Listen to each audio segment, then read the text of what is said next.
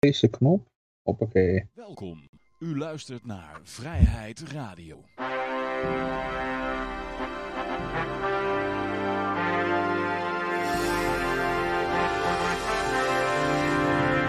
Ja, dames en heren, jongens en meisjes, dit is weer een nieuwe aflevering van Vrijheid Radio. Leuk dat u luistert. We zitten hier gezellig in Café Libertaria. Uh, op dit moment uh, met Yoshi en mij, Johan. Uh, wellicht komen er nog andere, mij, als andere mensen bij. Dat, zijn mensen die al gezegd hebben dat ze zouden komen. Dus, maar die komen waarschijnlijk wat later. Ehm, ja, laat ik even beginnen met het, het vaste rubriekje. We hebben natuurlijk weer e-guldens. Hartstikke idee. Als je nog geen wallet hebt, hierboven kun je er eentje krijgen. Ik kan het niet vaak genoeg zeggen, want ik, krijg wel de laatste tijd best wel veel uh, meldingen van mensen die dan e-guldens hebben gewonnen en dan niet meer bij hun e-guldens kunnen. Schrijf je PUC-code op en je pincode. Ja, en bewaar hem op een, uh, in je kluis of zo. Een goede plek, waar mensen niet bij kunnen. Want uh, het is echt niet zo dat als je iedere keer je browser opent, dat je dan weer bij je e-guldens zit. Uh, dus daarom heb je die PUC-code nodig. Mocht je dan weer niet bij e-guldens kunnen, dan doe je efl.nl slash PUC-code. En dan ben je gewoon weer bij je munten. Dus heel belangrijk, schrijf die op. Ja. Um, kijken. Uh, ja, de e-gulden regel wordt er ook nog bij. nou, wil je meedoen aan het uh, Rad van Fortuin? schrijf dan uitroepteken Ron Paul in de Twitch-chat. En dan kun je er gewoon kun je mee, meedoen. Kun je winnen. En iemand die schreef wat in de chat. Ja, iemand zegt beterschap. Ja, voor Jan-Mark. Uh, misschien als mensen ook nog goede tips hebben van wat je kan doen met, met een zere rug. Ik, ik hoorde toevallig van, van iemand die zei je moet twee wortels in je neus doen en dan jezelf met een levende kip op je rug slaan. Maar ja, dat was gewoon een tip van Klaasien uit Zalk.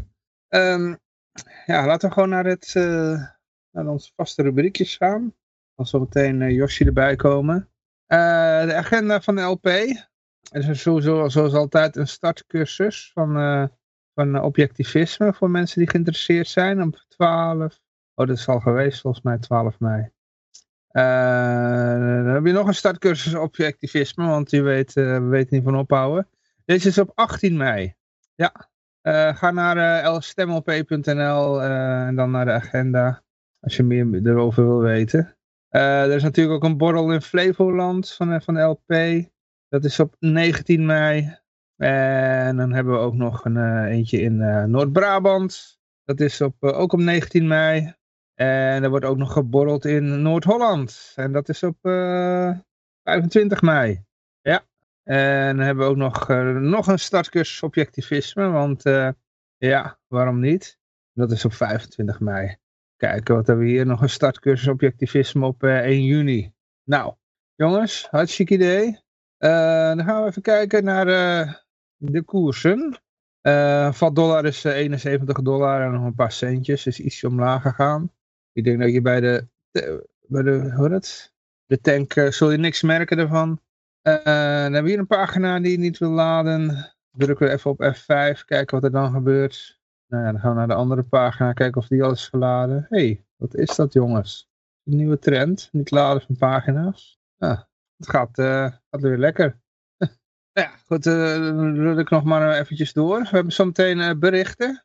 Volgens mij is de browser vastgelopen, denk ik. Oh ja, hier. Zometeen hebben we berichten over de EU die wil kijken hoor, belasting op crypto winsten. Ah, kijk, daar, daar is hij weer hey, en er komt nog iemand bij. Dat is lijkt wel uh, Lucas. Hallo Lucas. Zijn we al begonnen? Ja, we zijn al begonnen. Oké. Okay. Goed, dan ga jij je maar even installeren. Je kan je... Oh, daar gaat een microfoon. Uh, je kan je dingen beter in landscape mode doen. Uh, dan, anders heb je een hele brede kop. Ja, tenzij je dat wil hoor. Maar... ik ga even naar de... Zeg je? Sowieso al. Ja, ja, dan gaan we even naar het, uh, het, het, goud toe. Die staat op uh, eh, 1960 dollartjes en 20 dollar centjes. Ja, die is even weer ietsje gedaald. Kan gebeuren. Uh, dan hebben we nog altijd de bitcoin. Heel spannend wat die gaat doen. Die is nou gedaald naar de 26.500. En er wordt alweer gespeculeerd dat er een, een head and shoulders is. Dus dat hij naar beneden zal zakken. Sommigen zeggen zelfs een kiss of death. Hij is nou net gezakt, zie ik. Het is echt eh, net gebeurd. Een kiss of death. En Kiss of Death. Nou, dat is pas, eh, kun je eigenlijk pas achteraf zeggen. Hè? Als hij eh, door zijn preview slow is gezakt. En dan zeg je, ja, dit was een Kiss of Death. Als het nou een Head is Shoulders is, dan gaat hij iets, ietsje minder laag. En dan heb je geen Kiss of Death. Dus, eh, Dan zit je gewoon de hele tijd te krabben met het roos. Ja, ja, ja. maar goed, we gaan zien wat er gaat gebeuren. Als het Kiss of Death is, dan eh, krijg je waarschijnlijk weer een langere beermarket erachteraan. Dus, eh, of dan blijft eigenlijk de beermarket doorgaan. Dus dan, eh, ja. Goed, nou ja, we zullen het zien, we zullen het zien, we zullen het zien. En het is altijd weer eind mei, hè, dan gaat altijd alles een beetje in het rood, weet je wel. Dus vrij standaard, ja. Als mensen nog wat willen zeggen, zeg het gewoon in de chat. En dan, kijk hoor. Eh, dat is JF. Heb ik iets gemist? Heeft Mark-Jan, eh, wat nou? Scoliose, oké. nou ja, hij, eh, hij heeft last van zijn rug. Ja, is even door zijn rug gegaan. Goed, dat doet je microfoon het nog steeds, toch? Nou, ik weet niet of ik denk niet dat het eh, prettig eh, is om de hele tijd zo op je rug je telefoon. Nee, eh, dat is het ook niet. nee.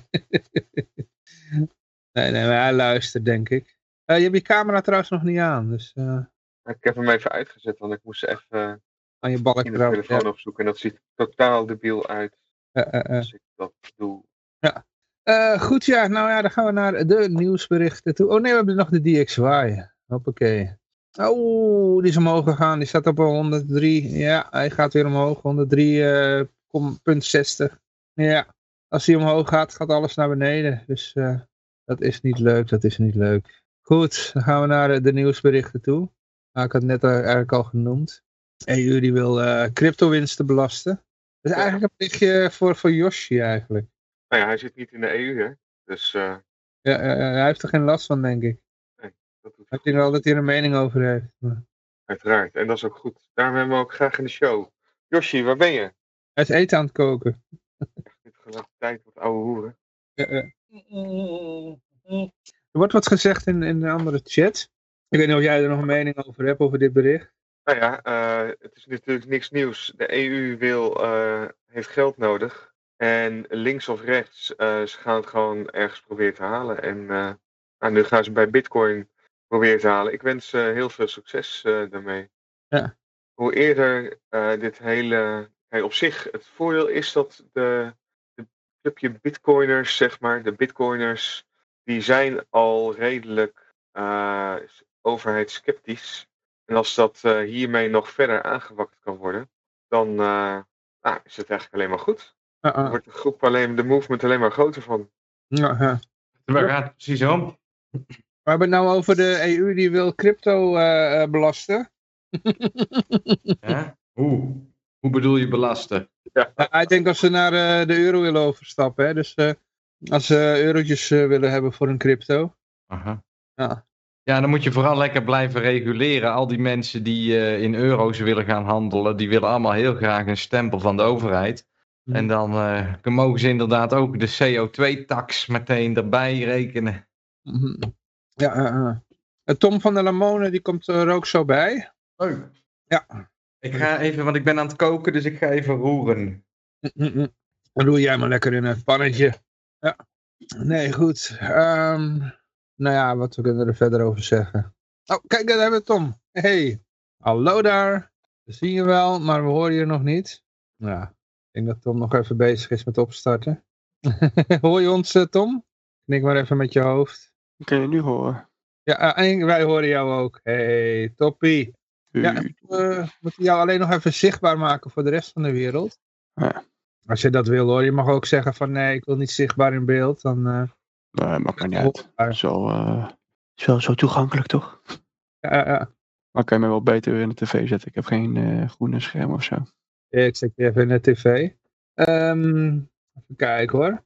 Nou, we hadden het over eh, de eerder bericht, misschien wil jij daar nog wat over zeggen. Over de EU die wil eh, crypto eh, belasten. Tenminste, als jij je crypto omwisselt voor eurotjes. Mhm. Ze denken dat dat 2,4 miljard euro kan opleveren.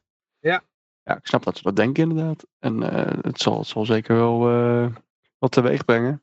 Maar goed, de mensen die, die er echt serieus mee bezig zijn, hebben het toch niet op een exchange staan. Hè? Dus wat willen ze dan reguleren? Het is net als met de banken. Het enige wat de EU kan reguleren zijn ja, de third parties, de exchanges en de banken. Niet eh, als jij het gewoon in eigen beheer hebt. Ja, ik denk dat het gaat om de, als je het omwisselt naar euro's, zeg maar. Ja, precies. Maar, ja, er zeker. Maar dat, daarom, maar dat, komt dus, dat gaat altijd via exchanges of banken, zeg maar. Als, Ja. als, ik, als, ik mijn, eh, als ik mijn, via mijn persoonlijke wallet aan iemand anders crypto verkoop voor cash eh, euro's, dan kunnen ze het nooit eh ertussen komen. Nee, nee, nee. Als ik gewoon eh, betaal met eh, crypto of betaal met bitcoin, dan, dan ook niet natuurlijk. Dus het enige wat ze echt in wetgeving kunnen reguleren, dat zijn, dat zijn de exchanges en de banken. Ja. Eh, even kijken hoor, ik probeer jou er ondertussen de, erin te zetten, maar Mhm. Ik weet niet hoe jou, oh dat is, dat is Lucas. Dan ben jij dit denk ik, ziek idee. Ehm, ja goed, maar we hebben jou even voor een reden erbij gehaald. Eh, want, ehm, even kijken, eh, jij bent bij de ALV geweest, ik niet trouwens, sorry. Maar ik had echt heel veel te doen thuis. Ja, Dus, eh, zeggen, waar heel veel mensen niet volgens mij. Was het rustig bij de ALV? Nou ja, we waren wel met 40 mensen nog, denk ik nog, zoiets. Oh, netjes. Hadden het wel vol, nog extra stoelen nodig, maar eh ja. vorige keer was het wel volgens mij, maar dus het was nu gewoon eh, ja, goed te doen. Ja. Wat, eh, wat, er allemaal van, wat voor noemenswaardige dingen zijn er allemaal gebeurd? Ja, nou ja, we hebben in ieder geval alle, alle partijstandpunten langs gekregen natuurlijk. Dat was het meeste eh, werk. Maar we hebben ook ehm, ja, alle, alle commissies moesten een, een, een- plan eigenlijk ehm, presenteren. Ik, ik heb zelf eh, van de campagnecommissie ben ik de coördinator natuurlijk. Dus ik heb het campagneplan eh, mogen presenteren eigenlijk. En eh, nou ja, van alle commissies is het alles een beetje langsgekomen. De ICT-commissie, die doet eh, Hugo, Hugo Pister. En Die is wat, eh, wat professioneler geworden en heeft nu officiële status gekregen. En Hugo is nu ook in het, in het bestuur gegaan. Hm. Terwijl hij eerst alleen bijzitter was. Dus dat is gebeurd sowieso. En dat is, nou ja, ik ben wel fan van Hugo, dus dat ziet er wel goed uit. En hij is natuurlijk ook ja, gewoon echt super eh, technisch onderlegd. Dus eh, alles met de website en allemaal, allemaal extra plugins en zo die we gaan krijgen, ziet er wel goed uit. Oké. Waarschijnlijk eh, ook, ook een soort van, ja, een soort van stemwijzer die ze gaan inbouwen in de website. Waardoor iedereen, ja, een libertaire stemwijzer bestaat natuurlijk niet echt. Als je een stemwijzer doet voor de verkiezingen, dan is het, ja, wil je dat de overheid meer geld er hierin uitgeeft of daarin uitgeeft? Ja, allebei niet. dus een libertaire stemwijzer of iets dergelijks willen ze gaan inbouwen. is wel leuk natuurlijk. eh, Ja, er is, er is heel veel gebeurd. Er zijn eh, dus sowieso alle standpunten zijn langsgekomen. Er waren twee amendementen ingediend. Eentje van mij en eentje van, eh, van Brent. Eentje van de Jong Libertariërs, die is eh, 17 jaar. Die had een, eh, eh, zijn amendement ging over ehm, het tijds, tijdstermijn, zeg maar. Dat, dat, dat je de eerste zes maanden niet mee mag stemmen. Dus als je, als je maar zes maanden lid bent, pas na een half jaar mag je meestemmen op de ALV, et cetera. En daar ging zijn amendement over. En dat vond hij niet eh, toegankelijk genoeg. En juist, juist nieuwe mensen die willen meedoen. En vooral de jong libertariërs natuurlijk vertegenwoordigde hij. Die, die willen graag eh, gelijk eh, invloed hebben. Maar het Ja. is dus uiteindelijk, zijn amendement is eh, teruggetrokken. Er is niet overgestemd geloof ik. Want ze willen het eerst even met, eh, met andere leden gaan uitwerken. Ah. Want ze dachten, want ja, er was weinig animo voor. Iedereen was het wel een beetje eens dat het toch wel iets van een drempel nodig is om niet een eh, hostile takeover te krijgen, zeg maar, van de partij. Dus er zat wel gewoon logica achter. Ja. En eh, ja, en mijn amendement ging eh, over het betaalverkeer. Ik was het niet zo eens met, met het standpunt over betalingsverkeer zoals die was ingediend. Vooral omdat eigenlijk, ja, het, eh, moet ik even uitleggen, maar het, het onderliggende standpunt van de LP is dat gewoon, het is geen taak voor de overheid om een bepaalde valuta überhaupt een keuze in te maken en voor te trekken, zeg maar. Ja, Wel om te gebruiken. Ehm, ja, nou ja, gebruiken, dat- dat is dus het lastige. Normaal gesproken dus niet. Als je echt, echt libertarische samenleving hebt, dan dat is het meest extreem is natuurlijk zonder overheid. En in, in ieder geval niet dat een overheid eh, monopolie op geld heeft, op geldcreatie of op welke manier dan ook. Mhm. Maar het, het, eh, het huidige programma van de LP is dus minarchistisch. Dus hetgene waar de staat nog wel over gaat, er is nog steeds een overheidinstelling. En die gaat dan alleen over eh, justitie, defensie en ehm, handhaving, dus politie, dus binnen- en buitenlandse veiligheid eigenlijk. Ja, en daar zijn nog wel inkomsten voor de overheid voor nodig natuurlijk. Dus daar zitten we nu al de hele tijd mee met een dilemma eigenlijk. En, en überhaupt of, of dat dan nog belasting moet zijn of misschien een vrijwillige bijdrage. Dat hebben we nog niet helemaal uitgewerkt. Want er is nog veel discussie over natuurlijk tussen de, de anarchisten en de, de, de klassiek liberalen. Mhm. Maar goed, dat terzijde. Maar dus dit standpunt gaat daar heel erg over. Want mijn punt was vooral, dus nou ja, we hebben twee andere standpunten. Het standpunt over de euro laat heel duidelijk zien dat de LP het niet eens is met de euro en met eh, een monopolie op geldcreatie door centrale banken of de staat. Dat is best wel rechtlijnig, duidelijk. En dan is er nog een ander standpunt die gaat over fractioneel reservebankieren, waarin het zeg maar onethisch genoemd wordt om, om geld te creëren, maar dat het wel hoort te bestaan. Ja. En, maar dat, dat alleen nooit een overheid zeg maar garant mag staan voor die geldcreatie weer. Dus, dus de privaatbanken redden, et cetera. Dus het is allemaal best wel rechtlijnig hoe dat in elkaar zit. Alleen dan, als we dan gaan over ehm, het standpunt eh, eh, betalingsverkeer, heet dat het standpunt, dan, dan wordt er weer opeens genoemd dat ehm, nou ja, een overheidsbegroting moet nou eenmaal in een valuta worden weergegeven. En dan stond er dat dit valuta een, eh, een harde valuta moet zijn, gebackt door een edelmetaal. Dat is eh, sowieso wat daarin stond. En dat vond ik best wel beperkend, want uiteindelijk, nou ja, het onderliggende argument was dus dat de staat daar geen keuze in moet maken. Maar bij dit standpunt stond het dan juist weer wel als een verplichte keuze van het moet dit zijn. Maar daar heb ik een het amendement op ingediend. Sorry? Mhm. zijn. Zouden ook gewoon stenen kunnen zijn, of huizen. Nou ja, het- kijk, uiteindelijk ehm, het, het standpunt van de LP onder, daaronder liggend aan is dat het eigenlijk alleen maar faciliterend moet zijn als de markt eh, groeit naar een, eh, ja, een, een valuta die het meest gebruikt wordt, dan moet, de, moet dat gewoon de valuta worden die, eh, waar belasting in betaald kan worden. En er- dat kunnen ook meerdere valuta's zijn natuurlijk. Dat is, het is dus heel lastig om daar echt ehm, natuurlijk een, een, een harde weergave in te geven. Maar goed, mijn, mijn amendement daarop was in ieder geval ehm, dat, ik, dat ik ook kritiek wilde laten zien op een goudstandaard. Ehm, want nou ja, in de historie, een goudstandaard betekent eigenlijk ook gewoon een vorm van afhankelijkheid van de overheid. Want wie maakt de wetten over een goudstandaard? Wie kan die wetten breken van een goudstandaard? En dat, dat zien we in de geschiedenis dat het alleen maar is gebeurd. En ze Ja. hebben juist, de overheid heeft in de jaren 30 goud illegaal gemaakt. En daarna goud geherevalueerd naar ja, 30% meer waarde. Waardoor ze zelf opeens heel veel in kas hadden. Goud is ja, net zo manipuleerbaar als via het geld zelf eigenlijk. Het is alleen maar net een extra drempeltje. Maar het blijft gewoon complete afhankelijkheid van een instituut die dan de monopolie daarop heeft. Dus ja, dat wilde ik iets genuanceerder weergeven. Zonder dat we natuurlijk ook de, de goldbugs eh, op hun tenen trappen. Want er zijn natuurlijk heel veel mensen die wel gewoon eh, achter eh, goud staan. Dat, dat dat beter is dan fiat geld. Wat ook zeker waar is natuurlijk.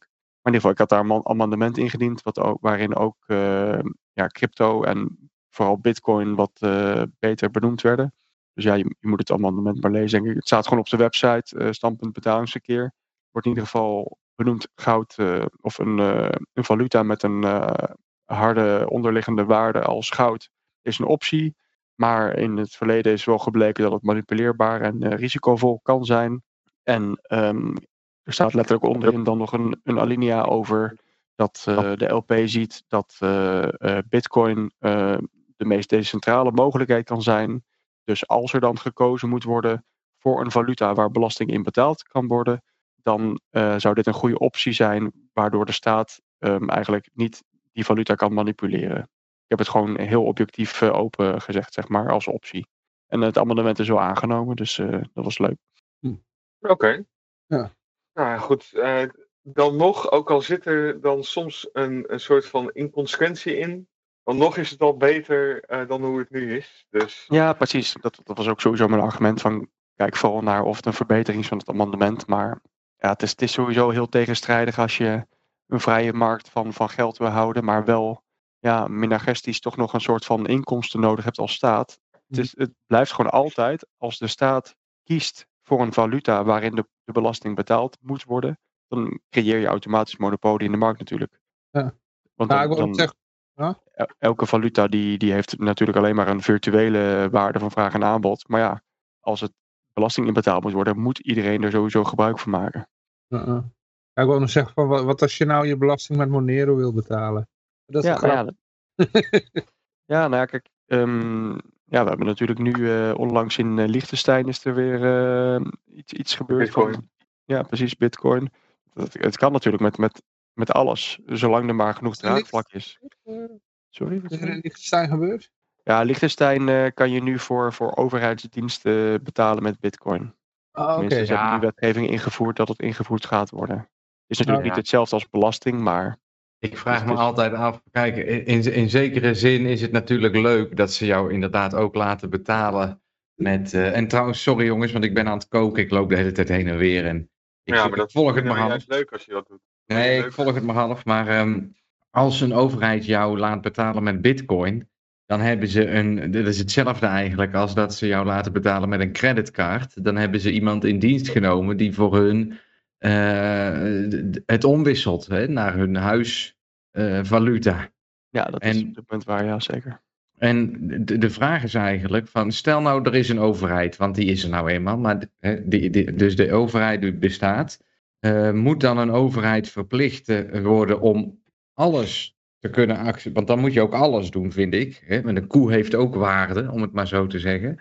Dus eh, stel ik wil mijn belasting in koeien betalen, kun je dan naar de overheid gaan en zeggen, ja, eh, regelen jullie dan maar met die koeien, want de marktwaarde is 600 euro per koe. En eh, ik moet 5.500 euro betalen. Dus hier is 10 koe en een. eh, en, en, en, en een of negen Schaap. koeien, en, en, negen koeien en een been van een koe. Maar die overheid heeft volgens mij best wel het recht om dan te zeggen van ja luister, het is leuk dat die koeien waarde hebben, maar wij rekenen in euro's. Dat is de manier waarop, waarop de overheid het regelt. En dus wij accepteren in principe was al- alles van waarde. Alleen moet je het wel eerst naar euro's. Die waarde moet wel aantoonbaar gemaakt worden door het in euro's te, te, te doen. Ja, zeker. Het is, Want, is, kijk, want, want eh, heel als, even. als de overheid zelf alles accepteert en zelf de transactiekosten moet gaan betalen, de, de exchangekosten zeg maar, om het zelf nog om te wisselen naar iets wat ze kunnen gebruiken, dan, dan betaal je dus eigenlijk virtueel minder belasting. Tenminste, de overheid kan minder met jouw belasting. Dus dan krijg je, ja, on, Ja. dat Nou, waarschijnlijk is het in de praktijk, als ik met crypto betaal ergens, dan ehm, zeker als zij een. eh, als ik het één op één doe, dan betaal ik de, de koers. sorry. Dan betaal ik de koers van het moment. Zit er een betalingsprovider tussen, dan betaal ik ongeveer 10% extra. En dan moet ik, Mhm. als ik, als ik 10 euro wil afrekenen, dan zie ik op mijn telefoon als ik het verstuur dat het 11,50 euro is.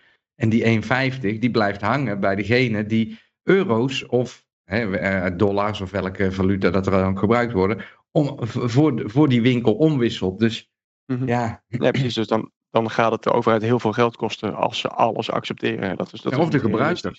de in de, bij crypto is het de gebruiker die het veel geld kost, want die is toch wel bereid om het te betalen, om het zo te zeggen. Want die is blij dat hij zijn crypto kan gebruiken. En ik, ik zie het toch wel als winst. Als ik 11,50 met crypto af kan rekenen, ben ik blij. Dus ehm, Nee, maar kijk, als de gebruiker zou zijn, dan maakt het uiteindelijk niet uit. Dan zegt de overheid gewoon, ja, je moet het in euro's betalen. En dan kan iedereen kan het van tevoren zelf omwisselen natuurlijk naar de meest.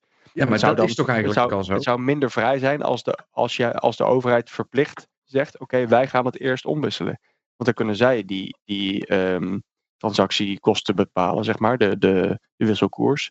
Terwijl als jij eerst op de vrije markt je wisselkoers mag bepalen en daarna gewoon in euro's betalen, is het eigenlijk vrijer. Ja, en, en, en het probleem een beetje is dat er dus munten zijn, en, en de Bitcoin is er daar ook gewoon één van. Eh, stel bijvoorbeeld, eh, Michael Saylor heeft 160.000 Bitcoin staan. En eh, op de een of andere manier krijgt hij een boete. En dan zeggen ze: Wij willen zoveel miljard dollar. En hij moet zijn Bitcoins gaan verkopen. Dan gaan die Bitcoins nooit opleveren wat ze op dit moment aan waarde ver- vertegenwoordigen. Omdat zodra dat mensen horen dat Michael Saylor zijn bitcoins gaat verkopen, dan crasht de bitcoinmarkt. Ja, en dus het, het, het probleem, of tenminste het probleem niet, maar de, de- wat ik, eh, waar ik meer een punt over maak, is dat de overheid wel kan zeggen van ja, jouw bitcoins hebben die waarde, maar ehm laat ze dat dan eerst maar aantonen op een bepaalde Mhm. manier. Want, want eer dat ik mijn bitcoin naar een euro heb gemaakt, zeker als ze daar nog een CO2-tax over gaan gooien binnenkort, of weet ik wat ze allemaal voor plan zijn, nou, dan, ehm, dan hebben die, die bitcoins dus ook niet de waarde waar ze voor worden aangeslagen. Want dan zeggen ze, ja, box 3 vermogen en eh, het heeft deze waarde. En dan krijg je een beetje, eh, vooral met FTX-muntjes, achtige muntjes, En, en die vent die zegt ik heb 500 miljoen in waarde, maar zodra dat Binance ze begint te verkopen, knalt heel zijn bedrijf onderuit en, en blijkt het een, een zeebel. Dus Ja, zeker. Ja. Maar Dat zou je kunnen manipuleren door, door zelf flink met een aantal bedrijven te investeren ergens in. Dan je belasting daar met die gekke munt te betalen die je zelf hebt gecreëerd. En dan Ja, daarna weer te laten instorten. Het- Ja. Alles, alles is mogelijk natuurlijk, zeker. ja, en, maar, en dus maar waar, voor waar- een overheid vind ik het op zich wel redelijk als die gewoon zeggen van ja, onze munt is de euro en dat hebben we democratisch besloten. Daar kun je ook nogal een vraagtekens bij zetten, maar hè, de, dat is de realiteit en ehm, die wij in ieder geval jullie door je strot heen schuiven. En, en dus eh, betaal je belasting maar in euro's. Dus Nee, zeker. Kijk, en dat, dat hoe, het, hoe het nu in El Salvador gaat en in Liechtenstein dan en op andere plekken die in, in eh, Lugano, et cetera, daar kan je ook eh, mee betalen. Maar kijk, het, het, om, het omwisselen, dat, waar, dat zeggen ze zelf ook, uiteindelijk is, is voor hun het einddoel. En dat, dat is eigenlijk ook bij het, het standpunt betalingsverkeer. Het gaat, je moet niet meer vanuit euro's denken. Het gaat niet om omdat dat de overheid nu eenmaal, eenmaal alles in euro's doet. Dat is eigenlijk waar, waar de LP voor staat, dat moet als eerste weg. Want, want hoe de centrale banken met de euro omgaan, dat is, dat is gewoon ja, huidige- extreem ja. manipulerend en veel te veel macht die ze hebben. Ja. En daarom staat ook in het standpunt betaalverkeer, als de overheid dan voor een valuta moet kiezen waarin zij alles afhandelen, dat, dat, dan is dat dus niet meer de euro. Dan zou dat dus een, een gold-backed currency kunnen zijn, maar die is manipuleerbaar. En de bitcoin is eh, daarin het meest decentraal en waarschijnlijk het minst manipuleerbaar. Zo staat het in het standpunt. Maar dan moet je dus niet meer denken van ja, je mag met bitcoins betalen en dan gaan wij de overheid toch omwisselen in euro's. Nee, dan is, dan is de euro de, de, de basisvaluta van Nederland, zeg maar. Of de, de bitcoin bedoel ik. Dus dan moet je niet meer in euro's denken. Ja. Nou, ik kan ze van harte afraden hoor. Ik kan ze van harte afraden. Als Nederland op de bitcoin gaat stappen, stel dat de hele Nederlandse economie dat zou gaan doen, dan hebben we transaction fees van 20 miljard duizend euro. Want eh, als, als bitcoin ook maar een beetje gebruikt gaat worden, dat hebben we afgelopen weken gezien, Hm. dan, dan schiet de transactiekosten omhoog. En de discussie over is bitcoin daadwerkelijk geld of niet, is volgens mij dus ook nog niet helemaal eh, gevoerd. Want Nee, zeker. Kijk, ik weet, ik weet hoe, hoe jij erin staat en andere mensen in staan natuurlijk. En, en Lightning is een optie, maar daar, daar is ook veel kritiek over. Maar nou, kijk, dat is, dat is gewoon vrij aan de markt hoe dat eh, opgelost moet worden. En ik denk dat daar überhaupt de, de technologische innovaties moeten daar nog gaan beginnen in, in iets van verbetering aanbrengen, zeg maar. Dat is natuurlijk ook nog lang niet gelopen. nee, ja, ja. Dit Kan kan een hele langer. lange discussie gaan worden. Ja, precies. begin er Eh, niet over. er, is, er is nog van alles gezegd in de chat. Eh kijk hoor. eh, Ga ik is- nog even roeren. Ja. Dus Jan Mark die zegt eh, goud moet concurreren in de vrije markt en eh, belasting mag alleen vrijwillig zijn. Maar dat is vast te radicaal voor de Libertaire Partij. Nee, zeker. niet. Nou, nee, dat viel... dat, daar zijn we juist heel erg mee bezig intern. Het is, het is heel moeilijk. Ja. Want ja, laatst, laatst online ook natuurlijk. We hebben dan eh, een, een tegenbegroting. Waarin nou ja, mensen 90% minder belasting hoeven te betalen. Maar helaas nog wel een beetje, omdat het minarchisme is.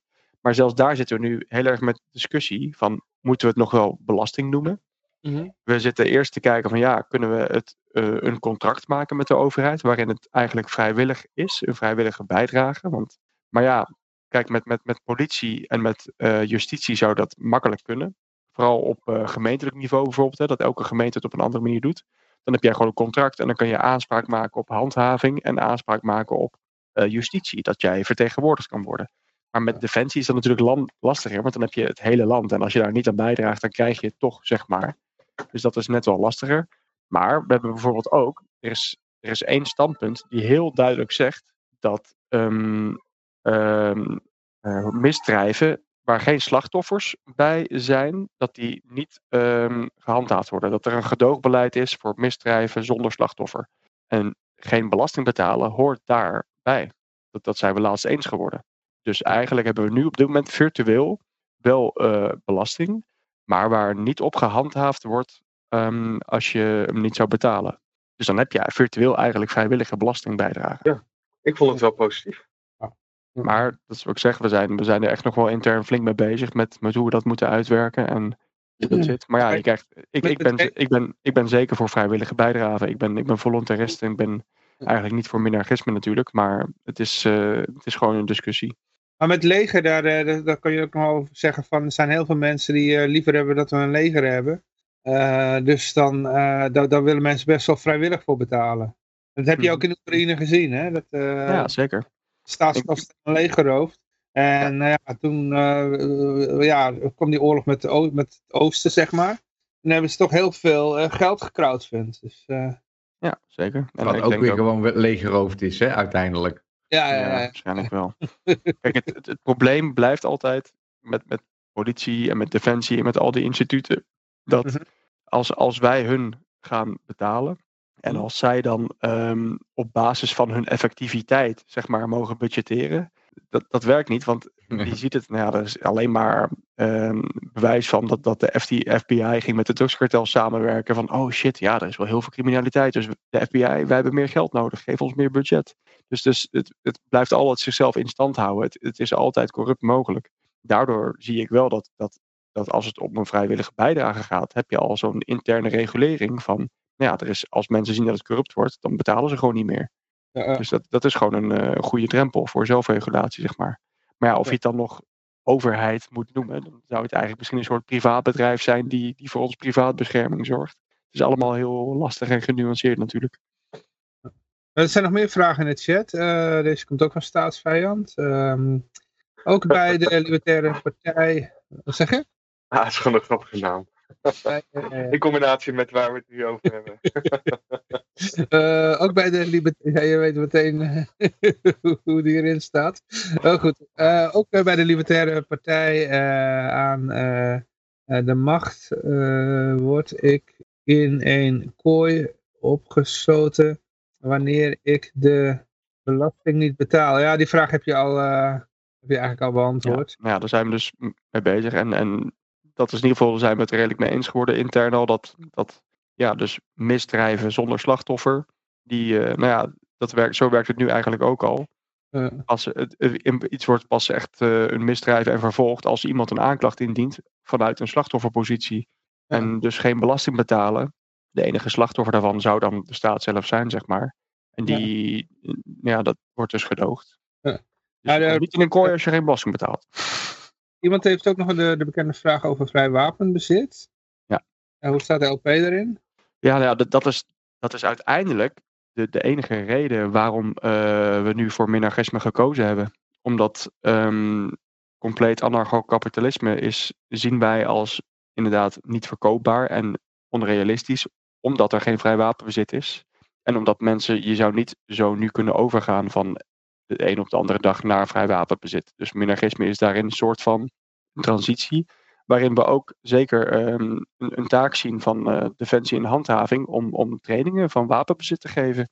Daar, kijk, libertarisme Ja, is ja. altijd een basis. Wet, eh, dus in plaats van wat we nu hebben, dus totaal wapenverbod met eh, uitzonderingen voor de sportschieter, dat je dan eh, meer gaat naar een wapenbrevet. Wat ze geloof ik weten, ja. discriminatie hebben. Ja, Ja. kijk, eh, libertarisme staat voor vrij wapenbezit. Want het is, Mhm. de overheid zou geen enkele mo- eh, mogelijkheid iets mogen zeggen over hoe jij jezelf zou willen verdedigen. Dat, Ja. dat is gewoon het uitgangspunt. Ja. En nou ja, het ding is wel inderdaad, we zijn er oprecht bang voor dat als je nu soort van heel snel om zou gaan naar een anarcho-kapitalistische samenleving, dat er dan te weinig ehm, bescherming is voor de mensen die zichzelf niet kunnen beschermen. Waardoor je dus toch een chaotische, ja, anarchistische samenleving krijgt waar mensen bang voor zijn.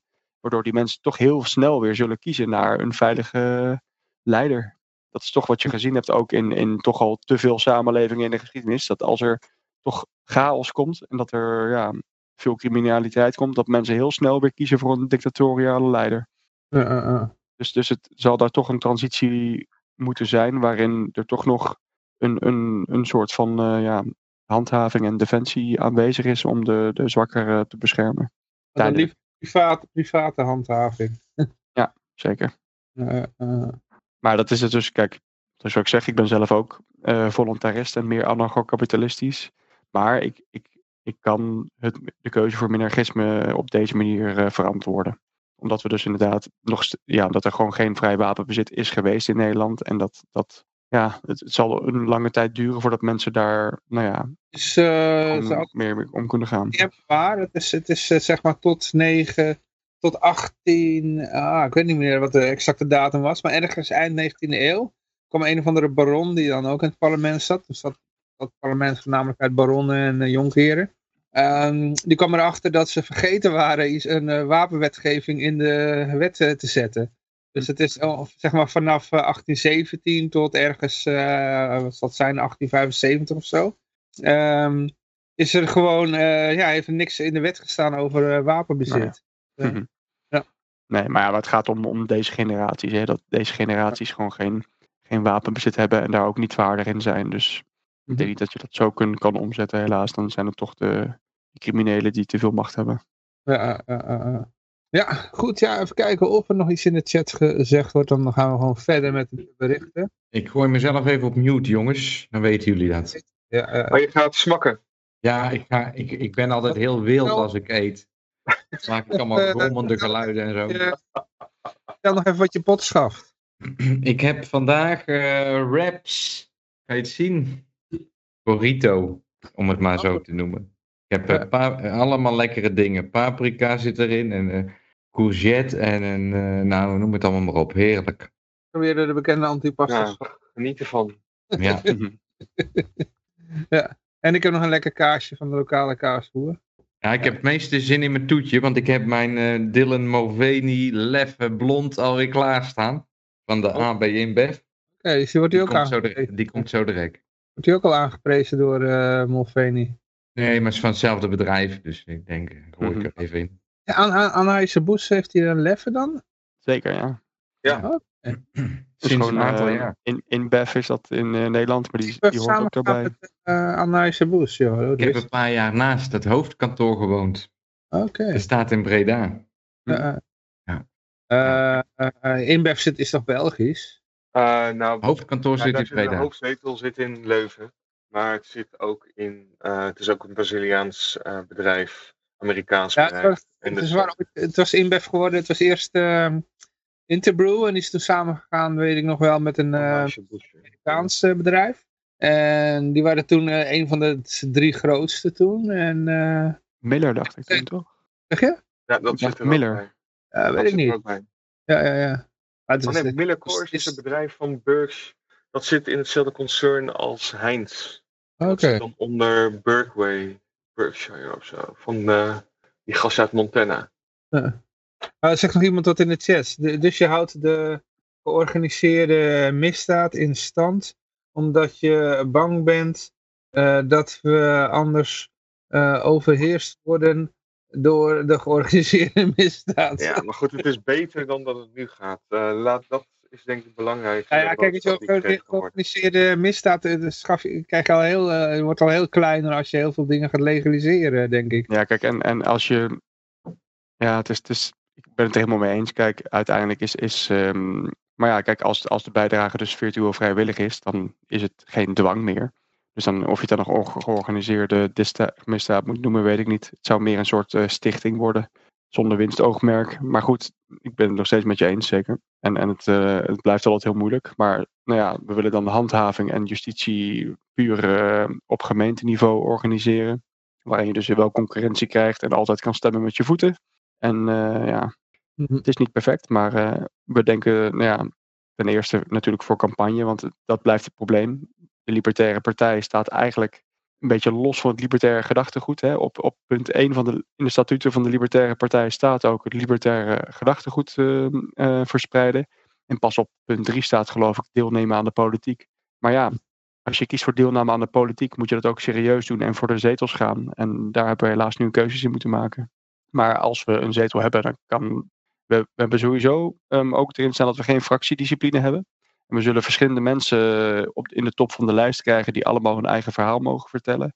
En daar zal je klassiek liberalen tussen hebben, daar zal je anarcho-kapitalisten tussen hebben. En dan kunnen mensen gewoon op, op de persoon stemmen die hun moet vertegenwoordigen binnen de partij al. En, en degene die de zetel uiteindelijk krijgt, die, die zal ook ja, op zijn manier dat ver, verhaal vertegenwoordigen. En, Ja, als, dat, als dat een anarcho-kapitalist is, dan zal die dat ook gewoon op die manier doen. Ja, Ik je kan op- altijd zeggen van dat mensen gewoon hun eigen mening mogen hebben bij onze partij. En ja, als het opeens een extreem communistische is, dan kun je natuurlijk ook altijd gewoon zeggen van ja, dit past niet meer echt bij de partij. Uh, we gaan maar Mhm. met hem praten of die nog wel bij de partij hoort. eh. Nee, zeker. Dus ik vind het wel heel slim om dat eh, zo te doen. En dan krijg je ook veel authentieker eh, geluid krijg je daardoor. Spreekt, eh, daar houden mensen wel van. Ik heb, ja, eh, zeker. We gaan zetels Wat- krijgen. Joehoe. Hey, jongens, nog één ding, hè? Nog één ding voordat we naar het volgende gaan.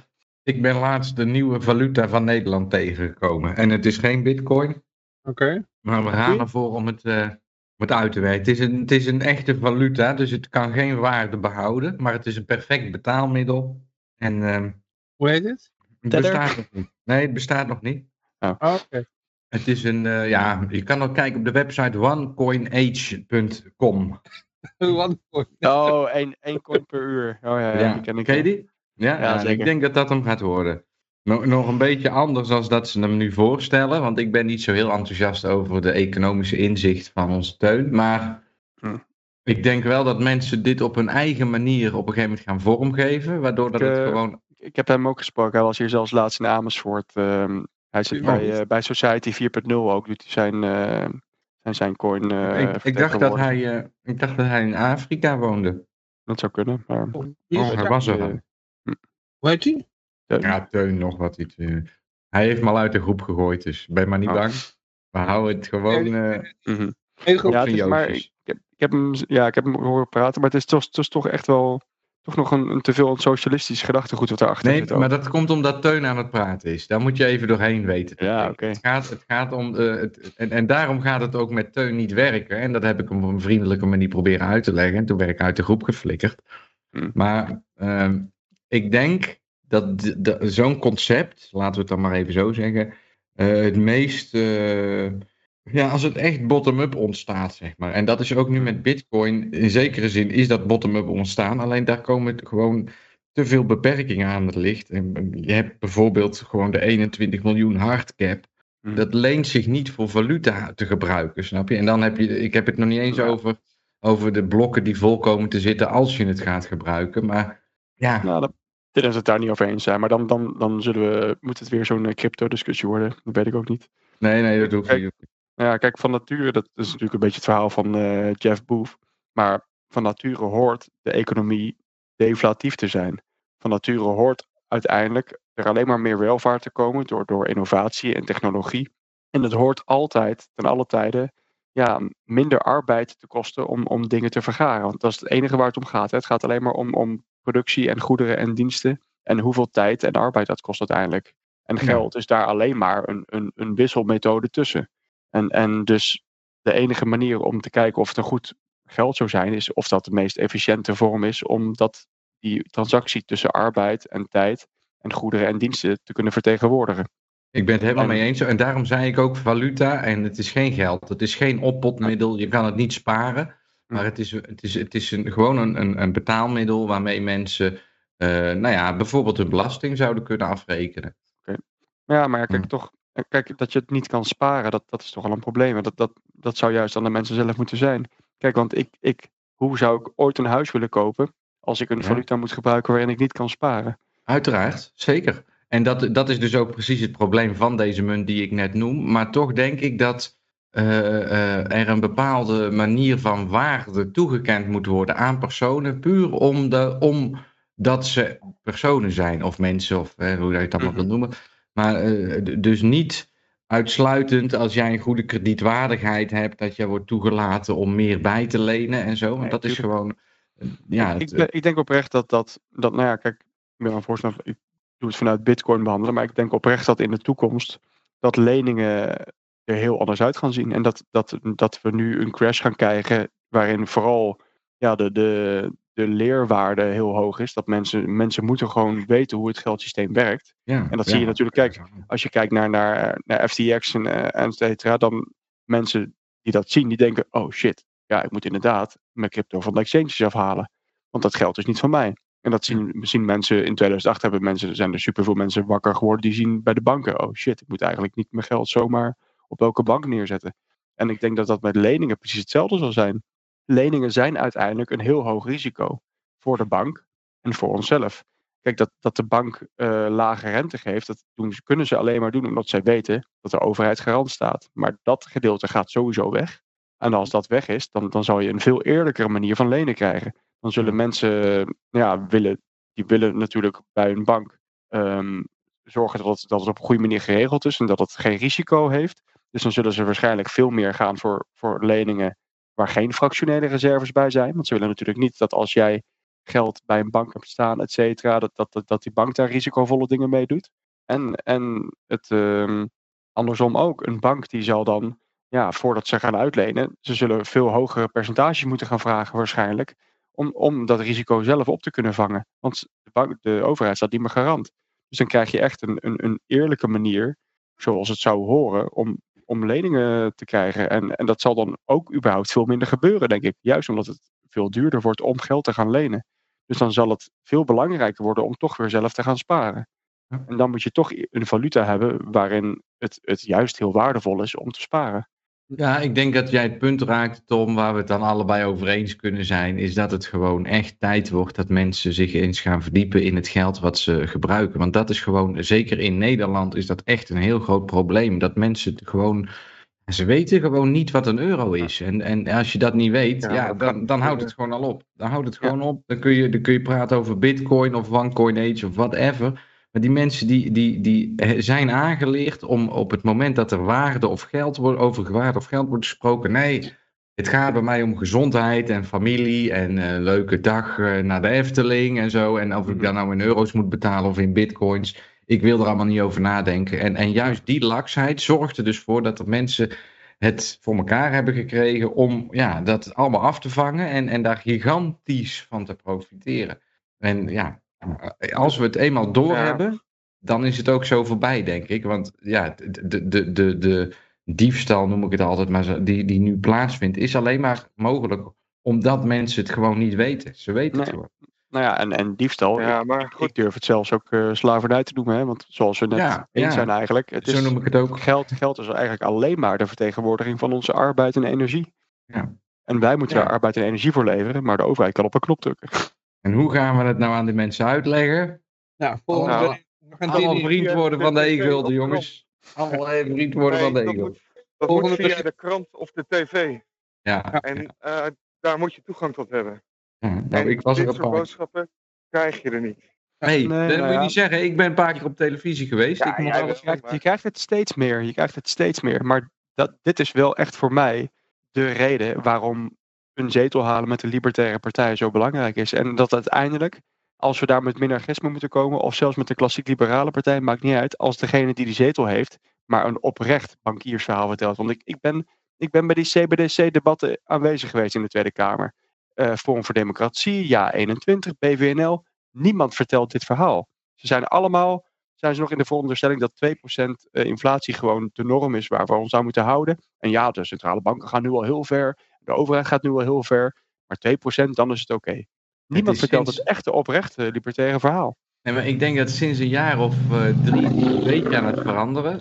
Sinds een jaar of drie verandert een beetje. Maar ik denk oprecht dat, of ik denk echt dat eh, voor 2020, dat er van de 150 Kamerleden er misschien drie snapten hoe dat het banksysteem werkt. En de rest, ja, die is eh, heel druk met cultuur. Want ja, daar hebben ze een hele, weet je wel. En die hebben gewoon totaal geen verstand van, van Nee, eh, weet je. Dat sowieso.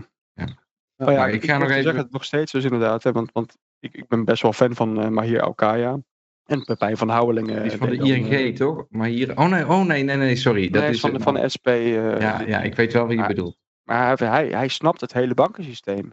Alleen Ja. het enige waar hij dan voor pleit is, ja, breng alles onder de staatsbank. Want dan kunnen we het streng reguleren dat er geen misbruik plaatsvindt. Ja. Weet je, dan denk ik van ja, je snapt het tot 99%, maar hoe kom je dan ooit hierbij? Ja, Maar dus als, je, als je het hebt over Pepijn van Houwelingen en, en, en van de BVNL en Ja 21, die, die gasten die, die het zijn, het zijn het, je ziet alleen maar dat links is voor inderdaad ehm, ja, meer controle van de staat, dat, dat de, de privaatbanken ehm, zich onethisch gedragen. En je ziet aan die, die klassiek liberale partijen, die zeggen van ja nee, we moeten gewoon al die banken vrijlaten in hun geldcreatie en zelfs de overheid die, eh, die moet, eh, die too big, te veel banken, die staan er gewoon achter dat die gesteund worden. Dat, dat is bij Ja21 zo, dat is bij BVNL zo. En zelfs Pepijn van Houwelingen die zegt van ja, je kan ze niet uh, failliet laten gaan, want dan gaat uh, de maatschappij kapot. Dus het, er zit Ja. niemand in die echt Austrian Economics of Hayek volgt. Nee, maar Pepijn die kan nog alleen maar wat dingen napapagaaien. en Ja, als je wat hij- in de dat is ook gaat, zo, hè? dan houdt het al snel op. precies. Pepijn van Houwelingen zat daar. En heb ik zelfs in mijn artikel letterlijk geschreven. Pepijn van Houwelingen zat daar en hij heeft letterlijk de tweet van Arno Wellens opgelezen toen. En toen kreeg hij daar vragen over en kon hij er niks over vertellen. Ook eh Paul Buitink heeft hem ook eens geïnterviewd. Wat echt, ja, wel echt wederom een prachtig Paul was. En daar Hm. zag je hem ook al heel snel stuk lopen. Ja. En, eh, maar goed, hij daarom- eh, biedt wel het geluid. Hij brengt wel basisstatements in ieder geval in de media. Tenminste, Paul Ja. Kijkt natuurlijk ook niet iedereen naar. Nee. Maar eh, dat is dan wel positief van Ja, hem. zeker. En, en nou ja, wat, wat jij noemt van het moet in de krant en in de media komen. Gelukkig zie je dat de, dat de media echt gewoon exponentieel minder kijkers krijgt. En dat alternatieve media. Je ziet al, al die Goldbugs kanalen. Je hebt eh, Bart Brans, ehm, eh, Willem Middelkoop. En dat zijn allemaal, allemaal Ja. gasten die echt, echt de goede waarheid vertellen. En die, die krijgen Nee. steeds meer volgers. en steeds meer. Oneens. Ja, nou ja. Oneens. Vooral een Willem allemaal- Middelkoop. Brans en Willem Middelkoop allebei, ze moeten hun eigen goud verkopen. Dat is het probleem. Maar ze, ze, zijn, ze vertellen ook wel eerlijk over, over bitcoin. En ze vertellen eerlijk over hoe goud gemanipuleerd wordt. Dus het is in ieder geval, ja, Ik heel ben veel voornamelijk over de bitcoin standpunten van bijvoorbeeld een Willem Middelkoop. Je hoort gewoon heel erg, die heeft aan tafel gezeten. Die heeft een keer ergens een cursusje gekocht, bitcoin, van een, eh, van een bitcoin maximalist. En die maakte opmerkingen van, ja, nou ja, hè, de, de bitcoin is de enige en de rest is allemaal bullshit. En dat Ja, soort maar het Nou ja. Ja, maar zo denk ik Het er ook dat mensen... Ja, dat mag ook wel. En dan mag je gewoon 30 euro betalen voor een transactiefee. Dat mag je allemaal Ja. gewoon doen. Alleen, Ja, ja, dat- het, het kan gewoon niet werken. Het kan gewoon niet werken. En het Maar mag je Willem eeuwig ontkennen. dit, is, eh, dit is een discussie eh, op zich. Willem Middelkoop heeft tenminste wel reach. Dus dat Ja, is wel zeker. goed. Ja, ja. En, en Bart Brands veel ook, en Flipsen en, en Ja. wie zijn er nog meer allemaal? Nou ja, Paul, Paul Buitink inderdaad. Je ziet, ze ze zijn steeds meer eh, mooie evenementen organiseren waar echt veel mensen komen. Maar het Holland punt is een Gold, en ik beetje- was Amsterdam Gold was ik laatst. Het, je ziet wel dat, er, dat ze steeds meer aandacht krijgen en dat is in ieder geval heel positief. Jongens, er, Ja. er wordt van alles gezegd in de chat. Een hele tijd geleden reageerde staatsvijand nog van... eh, eh, dus jullie zijn, eh, jullie zijn als LP echt bang dat jullie eh, te snel op 76 zetels komen. Ja, zeker, zeker. Daarom We, ik- blijven positief, hè? Wacht even in het kort, kort door de bocht. Dat is, eh, jullie zwakken je verhaal af omdat Jansen te, te bang zijn te snel op 76 zetels te komen. Nee, natuurlijk niet. Maar ja, kijk, het, het ding Ja. is, we moeten, dat is wat ik zeg, minarchisme hebben we nu voor gekozen om het uiteindelijk ons programma verkoopbaarder te maken. Want Ja. ja, kijk, ik, ik zit dus in de campagnecommissie en we zijn er echt met de campagnecommissie hebben we besloten, oké, Ja. we moeten interessant blijven voor de klassiek liberalen en voor de mensen die nog interesse hebben in de politiek en die programma's lezen. Want als wij alleen maar de doelgroep nemen, degene die staatsvrij willen leven en degene die agoristen zijn en degene die anarcho-kapitalisten zijn, dan, dan hebben we een doelgroep waarvan 80% niet eens gaat stemmen. Dus dan ga je nooit een zetel halen. Dus het, het blijft een probleem. Ja, persoonlijk, ik heb een marketingachtergrond, dus eh, ik, heb, eh, ik zelf ben er niet helemaal mee eens. Ik zou echt zeggen van, Nee, maar kijk, wees zo is- extreem en radicaal mogelijk. Dan, dan, dan Ja.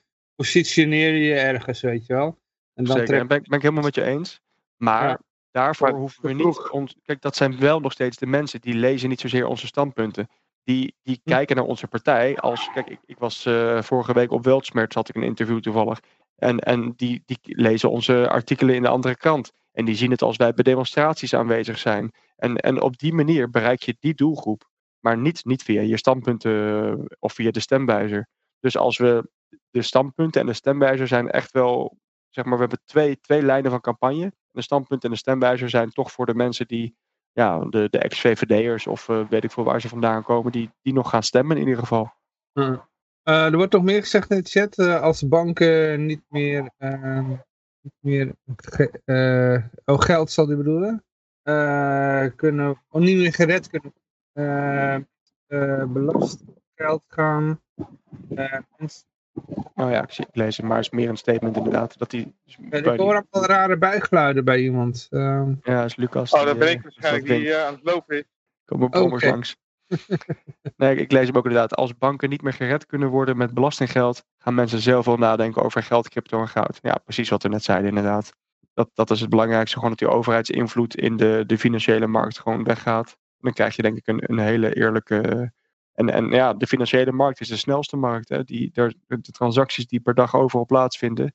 Het is, het is echt gewoon waar het snelste de vrije markt zal winnen. Ja. Ja, je zegt nog, als je, als je echt eh, jezelf verkopen wel, waar wil maken, moet je zeggen, gratis geld voor iedereen. eh. Ja, precies. Nou ja, Ja. dat is zeker het denken. Maar eh, goed, we hebben nog eh, artikeltjes. Ehm, we hadden het al over, eh, kijk ja, maar hoe dat? Eh, eh, Lucas die toont nog een mooie, eh, dat? mooie beelden van eh, zijn Mhm. wandeling. Ja. Ehm, eh, Lucas, als mensen zeg maar dat mooie natuurgebied willen opzoeken, waar moeten ze dan zijn? Eh, eh, naast de A440 bij Oesgeest. eh, het ligt gewoon 10 Oké. meter van de snelweg af. Oké, oké. dus gewoon het- het is hier een klimaatramp gaande, hè? Dat, eh, dat mogen duidelijk zijn. ja, een mooie zon. Eh, er is geen natuur meer over hier. ja, eh. nee, maar goed, Argentinië, ja? Argentinië.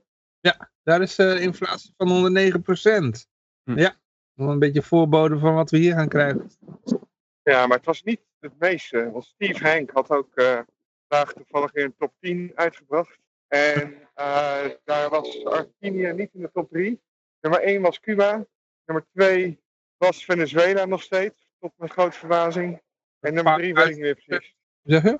En nummer 3 weet ik niet meer precies welke dat was. Maar Argentinië heeft inflatie, maar er zijn ergere landen. Erger inderdaad, ja. Alleen Venezuela of eh, Argentinië zit, gaat het nog relatief goed. En dan is het zonde als er zoveel van de waarde van de munt verloren gaat. Maar het, wordt, keerpunt wordt steeds verder weg. Veel van die landen waar al eh, hoe dat, er een hele hoge inflatie is, zie je dat mensen al eh, alternatieve valuta gebruiken. Telefoon, Ja. eh, Bitcoin, ja, crypto, eh sommigen die gebruiken ook nog dollar. dollars inderdaad die geïmporteerd worden. Ja. Mhm. Maar goed, ja, wat hebben we hierover te zeggen? Ja, good luck, Mhm. people of Argentina. Dus inderdaad, als de overheid de vrije hand krijgt, hè? Ja, en dat monopolise- monopoliseert. Inderdaad, Dat ja. is echt het probleem. Maar goed, daar is de dollar ook voor in Bitcoin. Ja. Steeds een keuze. Wil eh, Tom of eh Yoshi hier nog wat over zeggen? Nee. Nee? Oké. Ja, nou ja, het is, het is al een hele tijd aan de gang natuurlijk. Er zijn, er zijn best wel wat landen die eh, echt extreme hyperinflatie hebben. En er komen er steeds meer bij, denk ik. Ja, Ik precies. denk dat wij er ook eh, straks eh, bij gaan horen. Door, Ja, het is, het, is, het, is, het is onvermijdelijk, denk ik. Het is al heel lang dat het maar twee kanten op gaan, kan gaan. En dat is of dat die landen in default gaan. Maar dat zie ik nooit gebeuren, want dan moet de politiek toegeven dat ze fouten hebben gemaakt. Dus het Ja. enige wat ze kunnen gaan doen is toch maar weer geld bijprinten om het, eh, om het te gaan redden. Ja. En mensen die beloftes te kunnen blijven doen. Dus dan krijg je hyperinflatie. Dat is denk ik nu de enige optie. Dat is een beetje... Dat, eh, zie- dat zie je ook al, hè, want wat de ECB heeft eh, en de, de Fed hebben eigenlijk een soort van al laten doorschemeren dat dit de laatste renteverhoging wordt. Terwijl de inflatie nog steeds veel te hoog is. Ja, toch wel dat, eh, die, die, die, eh, dat, god. Je hebt, je hebt een paar van die pranksters en die bellen dan bekende mensen op, weet je wel. Zoals eh, Van der Leyen hadden ze opgebeld en eh, wie hadden ze nog meer opge opgebeld? Nog, nog een paar mensen die, van de Amerikaanse centrale bank. Colin, hoe hoorde die nou? Eh, Powell. En dan deden ze net alsof ze Zelensky waren. En dan gingen ze gewoon eh, met hun lopen ouwe hoeren, weet je wel, of van alles en nog wat. En die hadden met Powell hadden ze dus los weten te peuteren dat er nog een... eh, die, die wist al meteen te vertellen over wat, welke renteverhogingen er allemaal nog in de toekomst zouden komen. Waar officieel nog over gestemd moet worden, hè? Weet niet, heb je dat gezien? Eh, nee. Die niet, maar wel die van, eh, hoe heet die terug ook weer? Ursula. Ja, met Ursula van der Leyen, ja, ja. Maar diezelfde pranksters, ja. Die Hm. pranksters. Ja, Maar die hebben dus ook, eh, Powell, eh, hebben ze ook, eh hoe heet het? Ge- Mhm. Oké. Mannen, ik, ik, Nee, hoe heet die eh, nou? Dat is van, van de vet. Eh, god. Heet die zo? Jellen.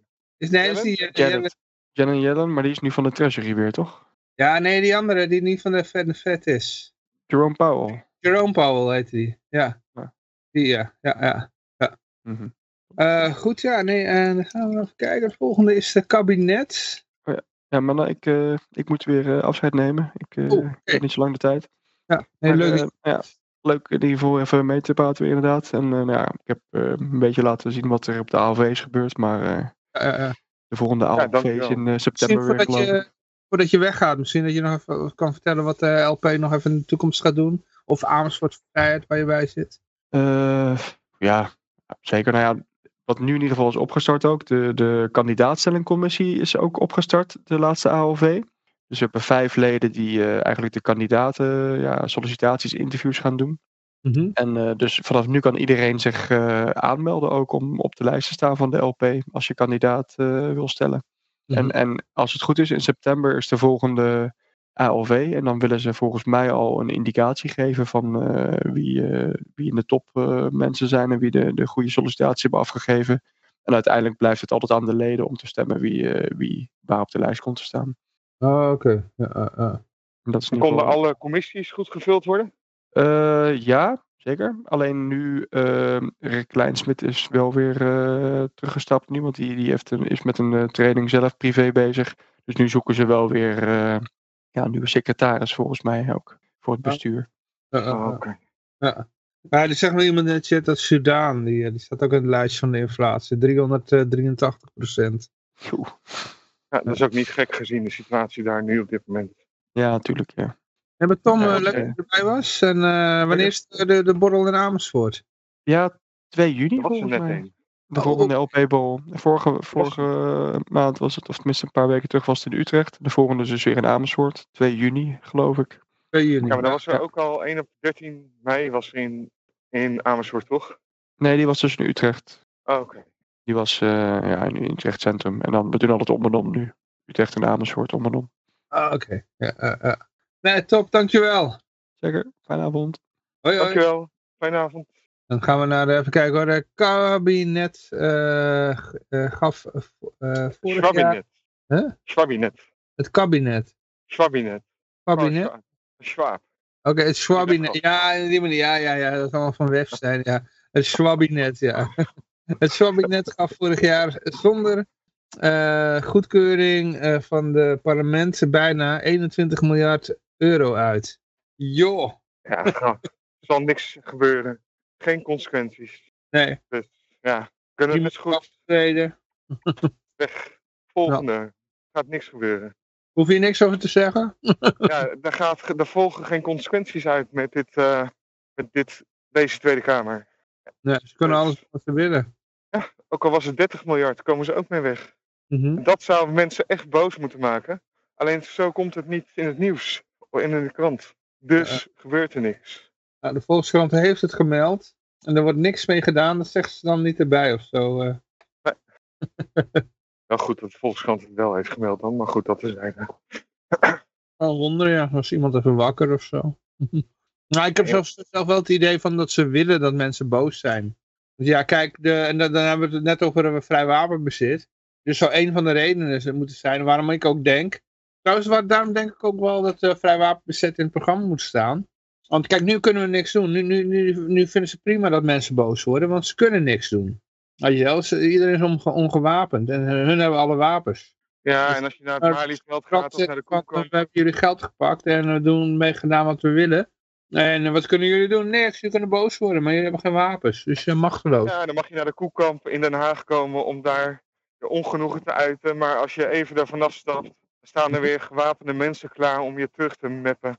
Ja, zorgen dat het eh, geluid niet eh, plekken bereikt die het hoort te bereiken. Ja. En dus kunnen ze van doen wat ze willen. En daarom denk ik wel van, nou ja, je moet juist nu, zeker in deze tijden, heel extreem zijn en gewoon zeggen, wij zijn voor vrij wapenbezit. Ja, maar dat is dan heel veel mensen trekt hoor. En het beste argument voor wapenbezitten is ook, het Nou, alternatief is 112 bellen en wachten tot de politie komt. ja. Dat, is, eh, dat helpt wel een aantal mensen over de streep. Ja. En veel Ik, mensen ook niet. ik, ik ben niet zo bang voor de criminelen, want dat zijn vaak ook mensen net zoals ik, weet je wel. Mensen die proberen in, ja, zichzelf een leven te houden. Ik ben meer, eh, ik ben meer bang voor die mensen daar in Den Haag. Daarom wil ik een wapen hebben, ja. Ik ben vooral bang voor de creeps die D66 en ander Ja, dat soort gelijke partijen stemmen eigenlijk. Ja, Eh, die, richten, die legitimeren dit alles. ja, ja. Hm. ja. Maar goed, Dus- ehm, 20 miljard boeit niet. What the fuck. Maar, en er zijn mensen die zo boos worden om, om een die dan een eh, beetje wil bijverdienen, weet je wel. Ja. Terwijl dit hier 10.000 euro. zit Woehoe. 21 miljard over de balk. Ja, op dat soort momenten mag je die mensen dus wel daarmee confronteren. Van waarom doe je wel moeilijk over zo'n gast die er notabene ook nog voor heeft gewerkt. Ja. En ga jij, eh, eh, blijf je stil als er gewoon 20 miljard ongeautoriseerd is eh, uitgegeven. En ongeautoriseerd en ook ongemeld. Ja. Als je het gewoon meldt daarna van, oh ja, we hebben een overschrijding hier. Dan is, gaat het nog op de meest koninklijke manier. Maar als je het gewoon verzwijgt, denkt het zal onze tijd wel duren dan ben je gewoon een min-mens. Mhm. Maar dat zal ook geen indruk maken. Oh, ik moet zeggen bij, dat was in 2021. Oh, wacht, was het Sudan? Nee, nee, ik weet het niet meer. Ik moet zeggen, eh, dat was in 2021. Ik weet niet of dat een reactie is op zijn eerdere bericht over Sudan. Of dat het eh, over de uitgaven van eh, het kabinet ging. Maar, ja. maar eh, we gaan naar een agent toe die eh, dacht dat hij hert had overreden. Maar het bleek eh, Esmeralda van 29 te zijn. Ja joh, wat maakt uit. Sommige mensen noemen vrouwen ook hertjes. Dus eh, het, het kan, maar het is zonder gevolgen. Ook dit gaat gewoon weer met een sorry en eh, vervelend aflopen. En er is weer een le- leven weggenomen. Maar hier Ik gaan ook weer geen consequenties uitvloeien. Ik heb verder niet gelezen, dus ehm, het kwam van Peter. Dus Die er niet bij Het was natuurlijk niet met opzet dit, eh, eh, deze aanrijding. Ik heb hem wel gelezen. Oké. Eh, maar ja, geen sprake van opzet. En uh, nou goed, daar komen, daar komen ze gewoon mee weg. Hm. Maar wel vervelend. En die persoon zelf zal het natuurlijk ook. Dat staat er ook. Die, ga- die vindt dat gewoon wel ook heel vervelend natuurlijk dat dit is gebeurd. En dat blijft ook gewoon je hele leven bij je. Dus ja, dat, dat is dan wel de straf die die agent in ieder geval heeft. Ik weet niet waarom Peter het erin gegooid heeft. Ja, het waarschijnlijk de melding erbij is van... eh, eh, kijk, de, de overheid weer eens. Maar eh, Ik weet het ook even. Ik heb hem wel zien, gepost, zien posten, maar ik had hem ook al gelezen. Hm. En eh, ja, niet zo heel ja. of, of van, eh, het is zijn ex, weet je wel. Ja, dat weet ik niet. Ja, dat zou ook nog kunnen. Maar dat Ah, vertelt ik, het dacht verhaal. ik dacht dat het een hert was. zo, weet ik veel. Ik heb geen idee, dus eh, ja, het is, dan, dan moeten we... Pe- ja, Peter is er niet, dus eh die had andere bezigheden. Ja, ik ga, eh, als ik thuis ben, ga ik ook wel, eh, dan stop ik er ook mee. Want ik moet nog naar de stad, Mhm. naar een No Agenda borrel. En daar moet ik eh, wachten tot mijn dochter klaar is met werken. Alright. Dus Tegen, dan, eh, tegen die tijd heb ik gegeten. Kan ik weer Oké. invallen. Mhm. Oké, wat eet je langzaam, ondanks dat je luidruchtig eet. Ja, dat komt omdat ik ervan geniet. Maar gaat eh, de co-piloot van jouw vlucht ehm, vlak voor vertrek dood, dan moet je gecompenseerd worden, vindt iemand. Dat kan eh, eh, de luchtvaartmaatschappijen die kunnen. Dus er zijn die regels voor vertraging. En eh, je kan daar als luchtvaartmaatschappij wel onderuit komen. Dus bijvoorbeeld Act of God, zoiets kan. En, maar als een piloot komt te overlijden, is dat dus geen reden om passagiers de schadevergoeding te ontzeggen die, waar ze recht op hebben. Gegeven dat een vlucht later is vertrokken dan eh, ja, volgens het boekje gepland was. Maar normaal gesproken, dus zeg maar voor COVID, hoe groot was de kans dat een piloot vlak voor de vlucht overlijdt? Hoe ga je die eh angle eraan geven? Eh, ja, die is niet zo groot, maar dat gebeurt ook niet elke dag. Daarom is het ook gewoon een act of is het nu wel een issue of zo. Dus ja, misschien heeft hij wel een COVID-spuitje gehad. Dat, dat kan, maar dan nog maakt dat niet uit voor eh, deze casus. Ja. Ja, maar ik bedoel, het, het, kennelijk is het nu wel Oh, oké. issue. Wat zeg je? Nou ja, ik, er stond een persoon een beetje voorover gebogen. Ik maakte me enigszins zorgen, dus ik vroeg hoe het ging. Oh, Maar je Het ging ook goed. COVID-spuit gehad. Maar goed, eh, Ik zou het even vragen, ben je ook gevaccineerd of niet? nee, dat vind ik echt zo flauw. Maar eh, Oh, als je dat erbij wil halen, ja, het zou kunnen natuurlijk dat die kerel is eh, ingespoten. Dus, en dat dat daardoor gebeurt. Maar ja, dat kan natuurlijk ook gewoon, het gebeurde altijd al. Mhm. En niet zo vaak, maar je weet niet of dit een gevalletje vaker dan normaal is. Mhm. Met die oorzaak. Dus ik vind het een Mhm. beetje vergezocht. Nou, het kan blijken dus nu in één keer ineens. voeren. Vroeger had je dat niet, toch? Dat de piloten vlak voor de vlucht doodgingen, toch? Nee, de sudden death niet. Nee, nee, dat klopt. Maar Ja. ja. we weten het niet. We moeten het misschien even vragen aan de familie. Maar dan ben je ook meteen wel een enorme hork eh, als je dat vraagt. Uh-uh. Mijn inziens. Ja, en ik denk dat die, eh, die, die vliegmaatschappijen toch ook een, eh, heet dat, wel een, een database hebben van wat mensen allemaal genomen hebben. En dat ze daar trekken. als, als er destijds voor die maatschappij een verplichting gold om je te vaccineren, dan zullen ze dat wel hebben bijgehouden, inderdaad. Ja. Dus, eh, en dan weten ze ook het antwoord. Alleen, het blijft wel een. Ook al heb je als je dood bent geen eh, recht op privacy meer, eh, dan nog is dat natuurlijk best wel onkies om dat te, te benoemen op die manier. Ik weet nog wel dat we een bericht hadden gehad een keer in het verleden. Weet jij dat nog, Jossie? Dat we een, over luchtvaartmaatschappijen die wilden juist ongevaccineerde piloten hebben. Nee, dat, was, eh, dat was naar, de, Oké. naar, Da- naar Davos. Als jij een privévlucht Davos... Ja, ja, ja, die wilden ongevaccineerde piloten hebben. Ja, die wilde alleen ongevaccineerde piloten. Anders dan kon je niet eh, Ja, de weffers rondvliegen. dat was Oké. het. Ja, ja. Ja. En die wisten Nou ja. information, denk ik. Het, eh, het is wel, als je, als je weet dat er echt extra risico's aan vastzitten, dan is er ook wel meteen een gerechtvaardigd belang om het vast te gaan leggen van je medewerkers of ze gevaccineerd zijn of niet. En eh dat moet je dus ook voor gaan zorgen dat op elke vlucht een gevaccineerde en ongevaccineerde eh, piloot aanwezig is. Ook al is de kans dat ze gelijktijdig komen te overlijden, of vroegtijdig komen te overlijden, eh, die is niet zo heel erg groot. Maar dan, dan moet je daar wel wat aan gaan doen. Als je veiligheid serieus neemt. Dan gaan we even naar een politieberichtje. Ja. Want in de buurt van Detroit, daar is een mysterieuze eh, nou ja, motorist. Dus iemand, ja, dat hoeft niet per definitie iemand op te zijn, hè? Nee, iemand in een voertuig. Bestuurder. Die, eh, die wordt, eh, ja, daar wordt op gejaagd omdat er, ehm, omdat die putholes aan het vullen is. Mhm. Dat is wel een heel erg eh, Dat grote gebeurt mis. wel vaker. Ja, beschadiging van overheidseigendom kan ook in Nederland gebeuren. Als je bijvoorbeeld een drempel gaat aanleggen in de straat. Waar we met de buurt eh, aan hadden gewerkt. We hadden eh, gekeken hoeveel kost een drempel. Nou, we douwen dat erin en dan... eh, Oh, de batterij is bijna leeg. Oh jongen. Shit. En daarna dan ja, hebben we een drempel in de straat. Maar dat mocht dus niet. zonder vergunning en zo. Omdat het dus eigendom is van de gemeente. En ik vermoed dat het in Detroit of daar in die buurt niet zo heel veel anders is. Nou, er zit erbij eh, een filmpje erbij. Ik had toevallig gekeken. En er wordt een eh, ja, wat is dat, gemeenteraadslid of zo, wordt ge- geïnterviewd. Over alle put, putholes in de, ja, hoe noem je dat, in het Nederlands. Eh, alle gaten in de Gaten. En die, nou ja, die, die loopt er langs en die, die raapt allerlei onderdelen van, van wieldoppen op om aan te geven van nou ja, hoeveel auto's er wel niet beschadigd zijn. En het einde van het verhaal is dat hij nog even wacht met het vullen van de putholes.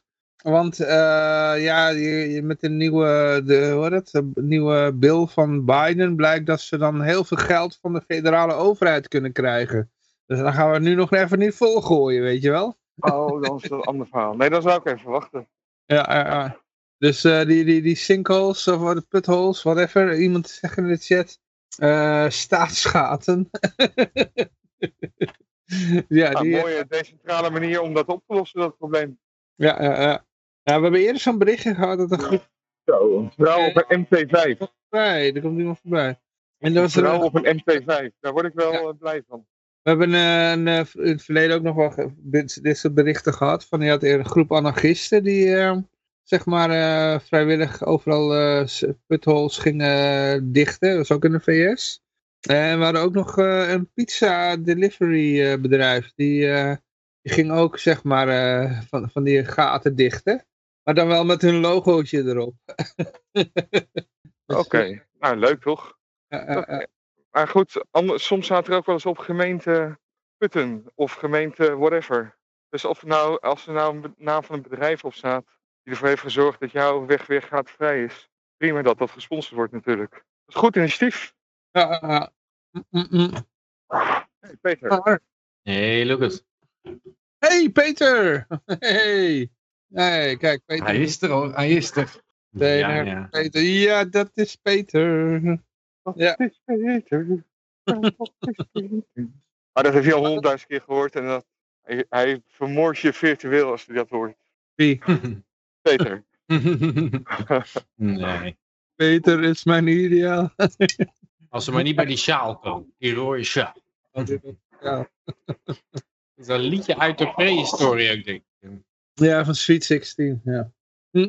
Hm.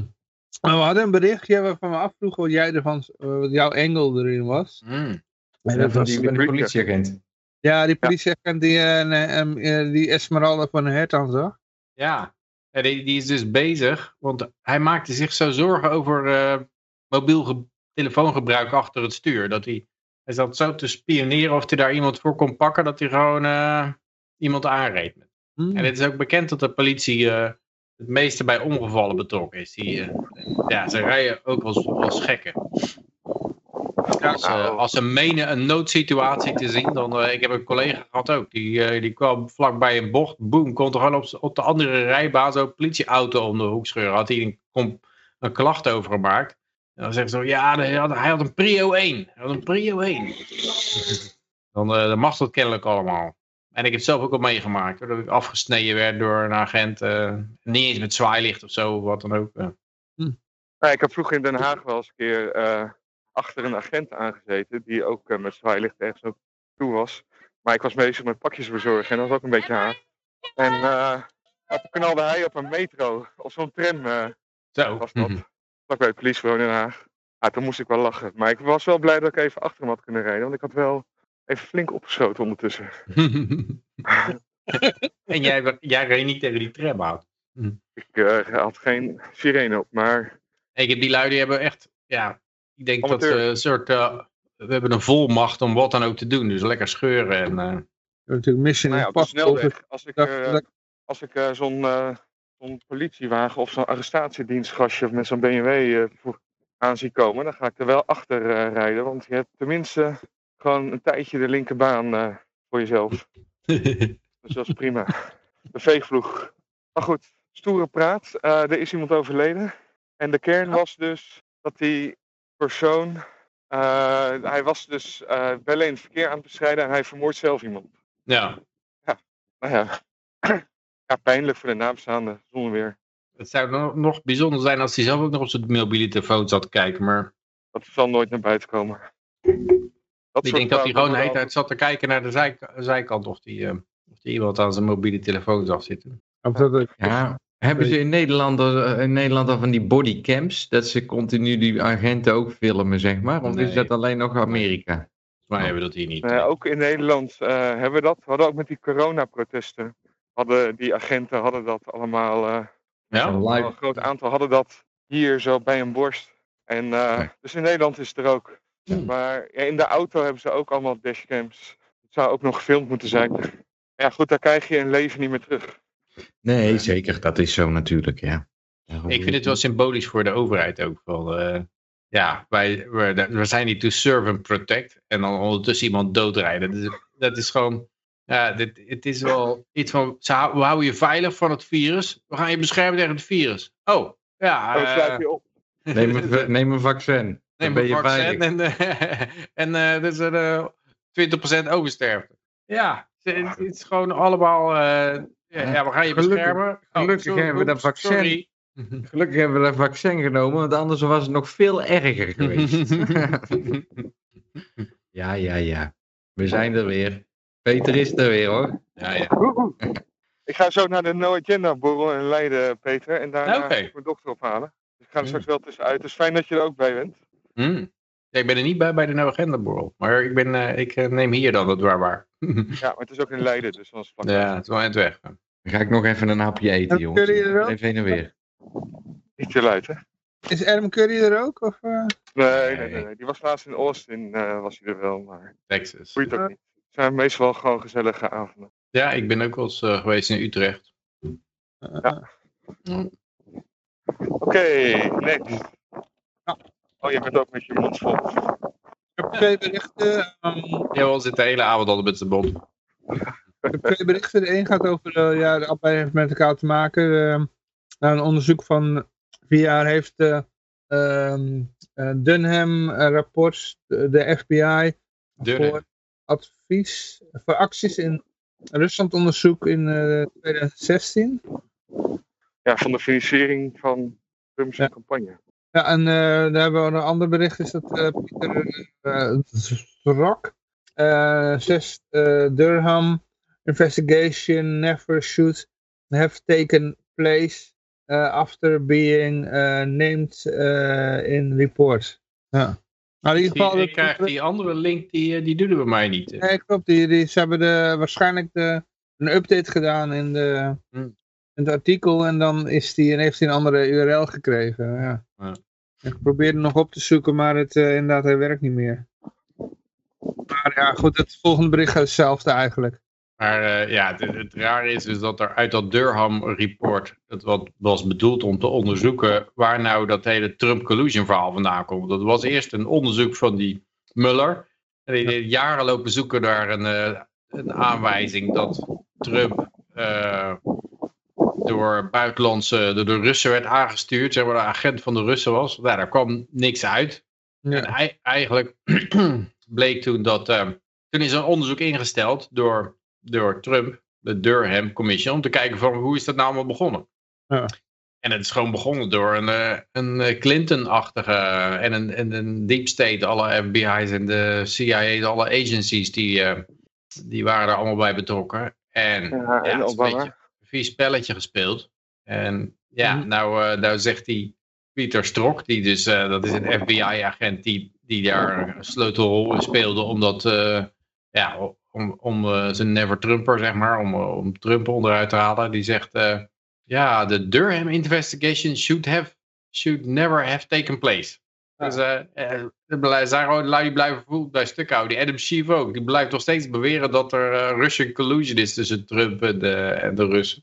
Nou ja, met dit rapport in de hand eh, kun zou je dat kunnen bestrijden als Team Trump. Even los van dat hij zich waarschijnlijk wel wil concentreren op eh, 2024 en weer een mooie stok heeft om die democratische honden mee te slaan.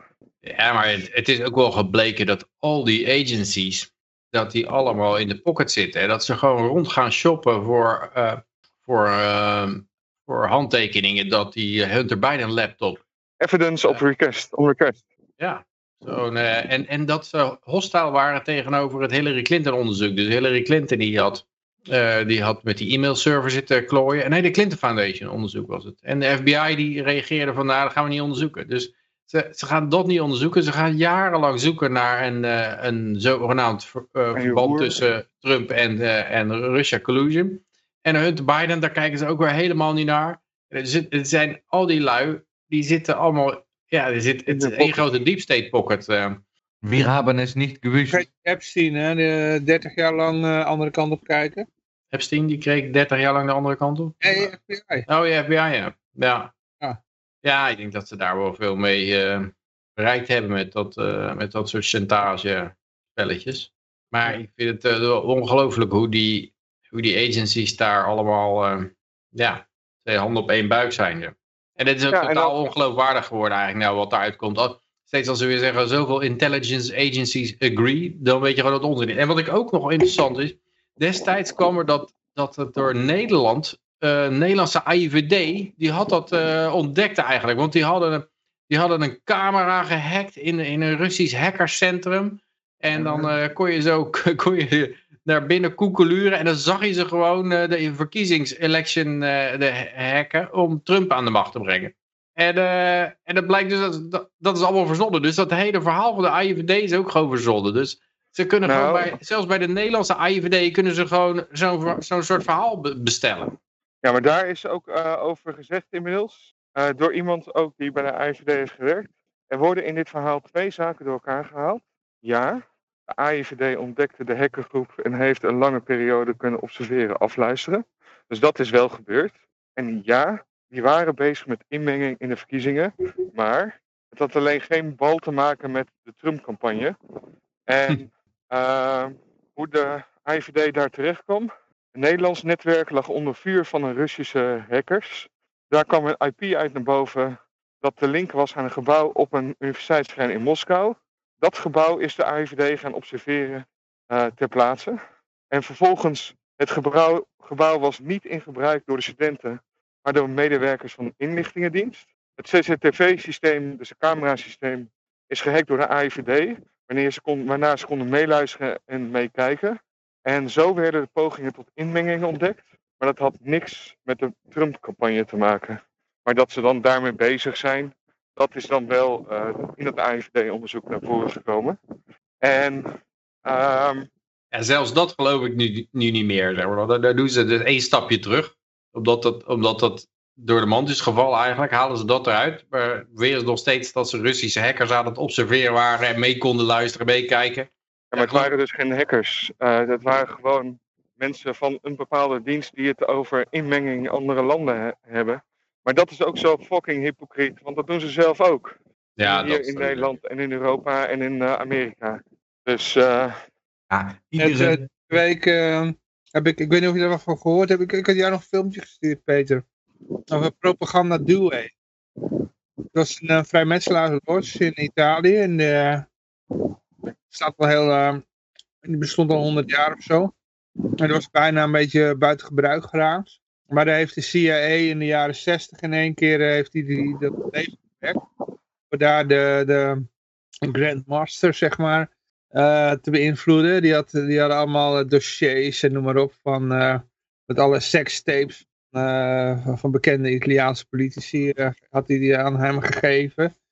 met, de, met de opdracht van bestel even 400 mensen voor jouw, grand, voor jouw lodge, zeg maar, voor jouw vrijmetselaarsafdeling.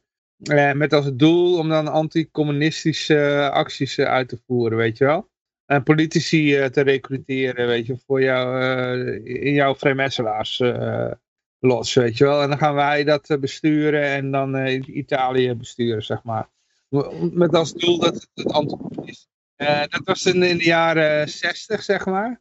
En dat is gewoon de, de, de, CIA, die zeg maar even Italië bestuurt.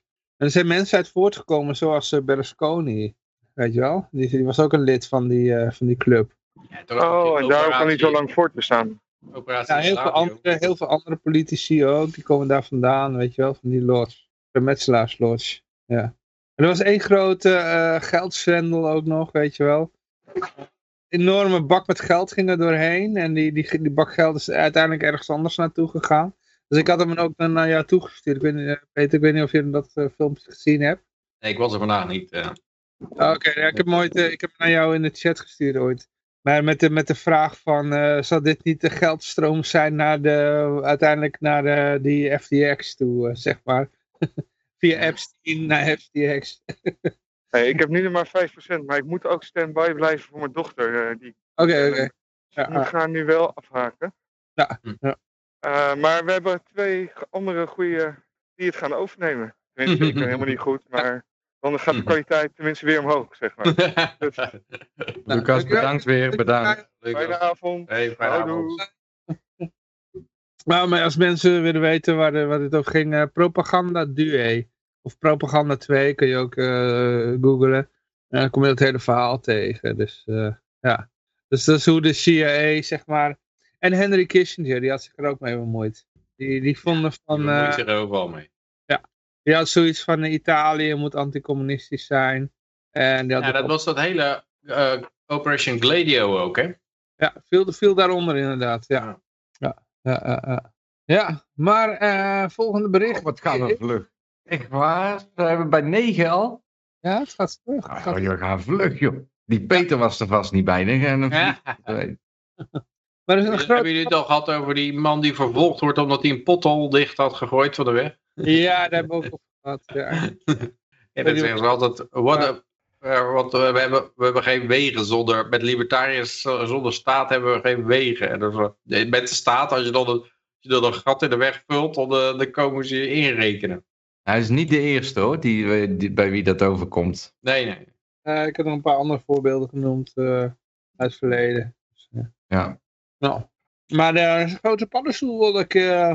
Nou, ja, die heb ik, die heb ik gezien. Ja. Ik probeer alles, alles met die Oekraïne. Als het over Oekraïne gaat, dan wil ik het niet weten.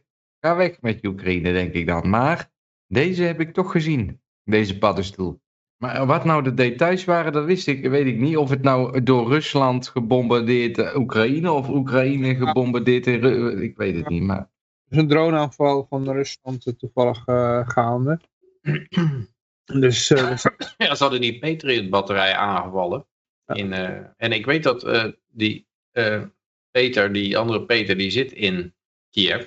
Die heeft acht van de 16 nachten heeft hij, eh, aanvallen gehad. En, en dit was inderdaad een zware explosie, zei hij. Niet, niet zo heel ver uit de buurt ook zelfs. Of de brokstukken kwamen niet heel ver uit de buurt. dus Voelt hij dan zijn, hand- voelt hij zijn, zijn huid al branden van het verarmd uranium? Of eh, valt het mee? Nee, ik geloof dat... Ja, misschien is dit iets anders hoor. Huge Mushroom Blast. Oh, dit is die, eh, die zogenaamde... Waarvan de Russen in ieder geval beweren dat het, dat het door Westen geleverde wapens zijn. Dat is niet in Kiev. Dit. Amerika had ook al gemeld. dat Het was inderdaad ongeveer een half miljard aan wapens, eh, Amerikaanse wapens in de lucht gegaan. Ja, maar dat was ook de Patriot-raketten. Er waren, die Patriot-raketten die zijn ook eh, ja, eh 5 miljoen de stuk geloof ik of zo. En er waren er 30 afgevuurd in, in 10 seconden. Dus dat was ook een, een, een kwart miljard of zo was er. 278 miljoen was er in 30 seconden in de lucht gejast, zeg maar. Dat is, eh, dat is nog eens vuurwerk, zeg ik dan. Ja. Maar ik hoop dat de schade bijna, van- bijna een half miljard was. Maar er was een... eh, Maar een dat is iets anders dan de, deze. Dit is een, ze hebben geprobeerd een of ander eh, eh, wapenopslagplaats te bombarderen. En het lijkt gelukt dan of zo.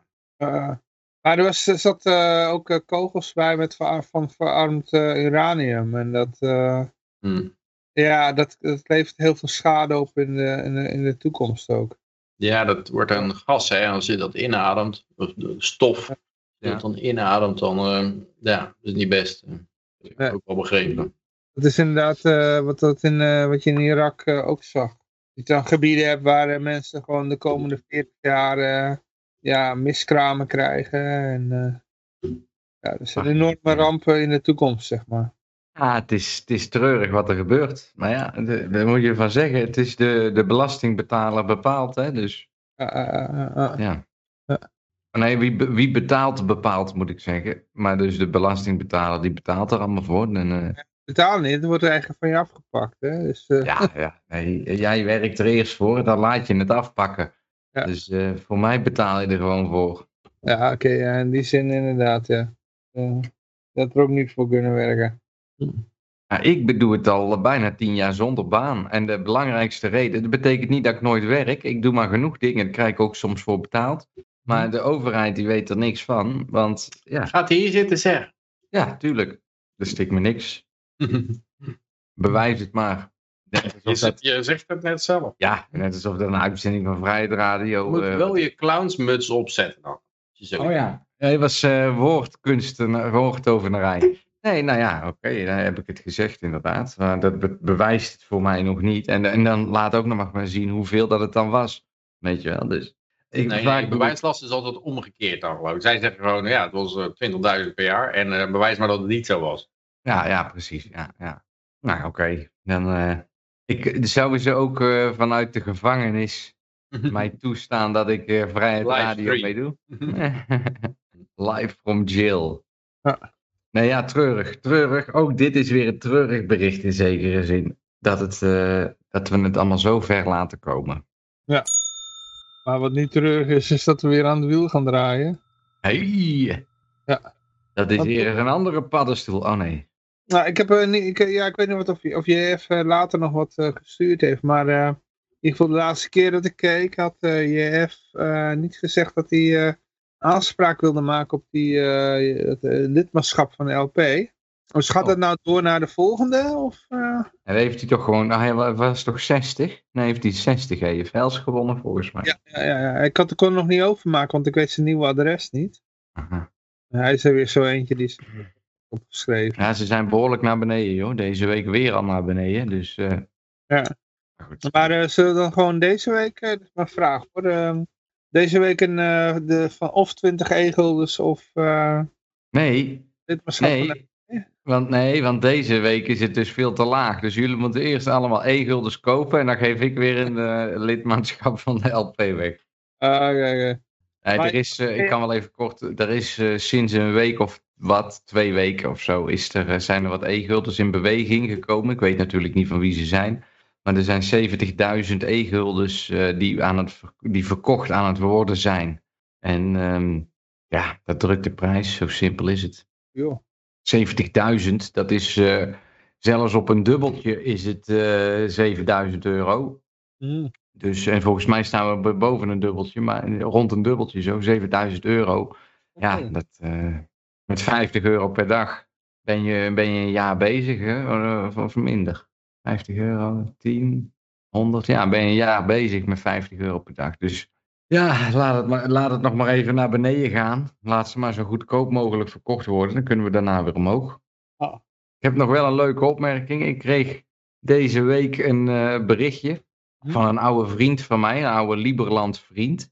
En die, ehm, die Liberland vriend die is nu in Servië en die ga ik van de week even spreken. En ja, die zit ook goed in de bitcoins. Dus nou ja, wie weet, hè, dan koop ik altijd 70.000 e-guldens, verkoop ik weer door. Ja, ja, ja. Zoiets. We zullen het zien. Ja.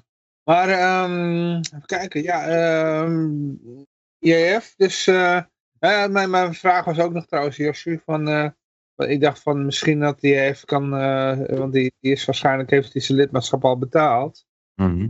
Eh, dat je misschien ook nog de lidmaatschap in, voor het volgende jaar dan kan betalen eventueel. Maar, Ja, ik heb er eentje beloofd. Ik heb er eentje beloofd en die blijf ik beloven. Dus die staat gewoon. Dus JF kan ook nog even zeggen van nou ja, doe maar het lidmaatschap voor, volgend jaar, ja, ja, dat kan wel. Oké. Ja. Ja. Maar, niet moet nog een eh, jaar erbij. Ik ga niet eh, twee jaar voor mensen vooruit betalen, want dat, eh, Nee, nee, nee. Maar dan kan je even die, die contact opnemen met jou. we komen nog in een revolutie, Ja, hè, jongens. De revolutie die begint Ja. te komen, dus... En met, of met, en met mij uiteraard. Dus ik moet ook even weten. Wereldoorlog. En dan wil je niet dat je Maar vijf dan- jaar voor iemand betaald hebt. Nee, precies. En dan denk je, ja, die libertarische partij had ik maar gewoon nog meer e-guldens gekocht, dan kon, dan kon ik er nog wat mee. Josje, voor de duidelijkheid dat Absoluut. ik even die 60 egels naar jou overmaken. Als hij eh, aanspraak wil maken van dit Nee, dat hoeft niet. Die mag je gewoon houden dan. Dan regel ik dat. toppie. Nee, goed. eh, dan gaan we even aan het rad draaien. Dan ga ik nog even een, eh, dan ga ik weer even zo'n dingetje maken, zo'n burrito. Ja. Zo terug. Dan ga ik even kijken waar de spin ook weer stond. Dat is hier ook. Mensen, de laatste kans om nog even op uitroepteken aan Paul in te typen. Dan komt hij. 3, 2, 1 en nu ben je te laat. Hoppakee. Uh, even kijken hoor. Uh, dat wordt... Volgens mij is King Orange. Uh, ja, daar ben jij. Nee, oh, oh shit. Of uh, weer JF geloof ik. Ah, was net uh, te laat. Maar het leek wel of het weer JF was. Ja, ja. Leek mij. Maar goed. Uh, ja, het is weer JF. Ja, toch. Inderdaad. Dus die had al 60 egels. Krijgt er weer 20 bij. Dus dat is 80. Ja, tenzij hij aanspraak maakt op het lidmaatschap voor de, voor de LP voor volgend jaar. Dan krijgt hij gewoon lidmaatschap plus uh, 20 uh, egels. ja, dat is een lucky bastard, hè. Maar goed, we gaan naar de volgende bericht toe. Uh, eigenlijk maar ja, één onderwerp nog, is Elon Musk. En daar hebben we twee berichten voor. Dus even kijken hoor, hartstikke idee. Um, was, er was een interview geweest, geloof ik. Elon Musk's new Twitter CEO, Linda Yaccarino, oh ja, die hadden we ook. is a vaccine pushing pro-mask wearing web globalist. En inderdaad, ja, zijn nieuwe keuze voor CEO is inderdaad gewoon uh, de chairwoman of the World Economic Forum. Ja, ja zo van jullie willen mij niet, nou dan krijgen jullie deze bis. ja, dat hele verhaal van uh, free speech valt een beetje uh, in twijfel te trekken nou. Ja, waar ik zei, this is not the case. Uh, een aantal mensen hebben hem zo, ja, maar wat is free speech? En hij heeft dan teruggetweet, this is not the case. Wat is not the case? Nou, dat, dat zij free speech gaat verbannen. Ja. Ja, maar ze heeft allemaal filmpjes gemaakt over hoe geweldig het is om het vaccin te nemen en, uh, en handen wassen en mask wearing. En, en, als je natuurlijk in het World Economic Forum zit, dan ben je niet echt een voorstander van free speech. Uh. Lijkt mij. Er zijn een aantal scenario's genoemd van de mensen die hebben haar geanalyseerd. een van die scenario's is, zij is iemand die, eh dat is een echte roer. Ze doet eh, alles wat je haar eh, zegt, wat, eh, wat je moet doen. Dus zij is gewoon om voor alles in te huren. Mhm. Als een conclusie. En de andere is van, ehm, nou ja, mensen, hij heeft een poll gedaan en mensen wilden Elon Musk niet. Dus nou ja, dan krijg je de andere optie. Ja, de andere optie, als er maar één andere optie is. eh. Zeg je? de andere optie, alsof er maar één andere optie is. Ja, Lex precies. Ja, je hebt- Freeman wilde bijvoorbeeld ook wel de CEO-rol op zich nemen. ah, ah, ah. Ik denk maar- dat Elon Musk ook gewoon een beetje tactisch eh, een keuze maakt. En die denkt van nou, ik moet nog wel van die mensen miljarden krijgen voor Tesla. Ja, Dus, inderdaad, dat is inderdaad van, eh, van hij heeft geen adverteerders, dus eh, dan zetten we haar maar in. Ja, Ja, eh. Ja, dat, eh, dat zou kunnen inderdaad. ja, je verwacht dan toch dat het langzamerhand weer een eh, bagger eh, iets wordt met veel. eh, het is Ze het, hebben- eh, ze hebben nou sinds een week eh, versleutelde berichten, hè? privéberichten. Kun je... ja, ja. Maar ja, het werkt nog niet, zegt Elon Musk. Het is alleen om te testen, maar je moet het nog niet vertrouwen. ja, dat is met WhatsApp ook. die- Maar die hebben allemaal een backdoor, toch? Het is eh, ja, end-to-end encrypted staat er allemaal. Maar dat betekent dat er, er zit bij jou een encryptie key en er zit bij die andere een encryptie key. Maar ja, als zij ook een encryptie key hebben. Ik, ik geloof daar niet in. Ze willen zo graag je identiteit weten. Als jij eh, dat je aan je, je Telegram of WhatsApp of zo moet altijd aan je, fo- aan je telefoonnummer gekoppeld zijn. ja. Dus eh, ja, ik denk dat, dat de enige reden dat ze dat willen weten is omdat ze eh, law enforcement willen eh, bijstaan als die dat eist. Hier, hier in Servië kun je nog telefoonnummers zonder identiteitskaart eh, krijgen. Oekraïne ook, ja. Oekraïne ook. Mhm. Ik denk dat er nog heel snel uit te vinden is wie dat is, die zo'n telefoonkaart. Want eh, ja, jij opent je Facebook-account of je Twitter-account of zo, dan, dan eh, er zit een, ja, je hebt een bepaalde eh, host aan sites die je opent of diensten die je benadert. En ja, dat, verka- eh, dat verklaart gewoon waarschijnlijk vrij snel wie jij bent. Ja. Ook als je er twee simkaarten in hebt zitten. Je hebt een simkaart uit Servië eh, zitten en een sim- simkaart uit Nederland die wel geïdentificeerd hebben. Je zet je telefoon aan, uit, aan, uit. Dan zie je gewoon steeds dat die twee kaarten altijd tegelijk online en Ja. offline zijn. Nou, ik denk inderdaad dat als jij je inlogt bij Facebook, ook al weten zij niet jouw telefoonnummer op de site, dat er in een backdoor bij Facebook ook gewoon naar het telefoonnummer in jouw telefoon, eh jij geeft gewoon toestemming dat zij jouw telefoonnummer weten. En of jij dan toestemming geeft dat ze daar jouw personaal, eh, jouw, eh, hoe zeg je dat, jouw persoonlijkheid aan koppelen. Dat hoef je dan niet eens te doen, ze weten het gewoon en nou ja. Ja, daarom heb ik ook, ik heb wel een berichtje gelezen over die, over die apps installeren van Facebook. Dat, eh, dat dat heel slecht is. Die apps die, die vragen gelijk overal controle over. Dan kan je beter je browser doen. Mhm. Als je via je browser doet, dan dan moet in ieder geval nog vragen van, hey, mag ik je location data weten? Ja. ja. In zekere zin vraagt je telefoon dat ook. Alleen die mensen drukken het gewoon weg en zeggen: Ja, joh, prima, ik wil gewoon appen. Ja. Die luisteren dan mee en als je dan eh, een bepaald merk noemt, noemt, dan krijg je daar allemaal eh, gratis reclame voor in de plaats. Hm. Tweet van Linda Jacarino. So proud of this effort. Get vaccinated. Ja, er zat een heel eh, cringy reclamefilmpje. Daar was ze, eh, hoe dat, eh, verantwoordelijk voor. Met eh, allemaal ex-presidenten, allemaal oorlogsmisdadigers. Van Obama en eh, Bush. Die dan zogenaamd een fuck eh, om de mensheid gaven. En dan eh, opriepen om je te laten vaccineren.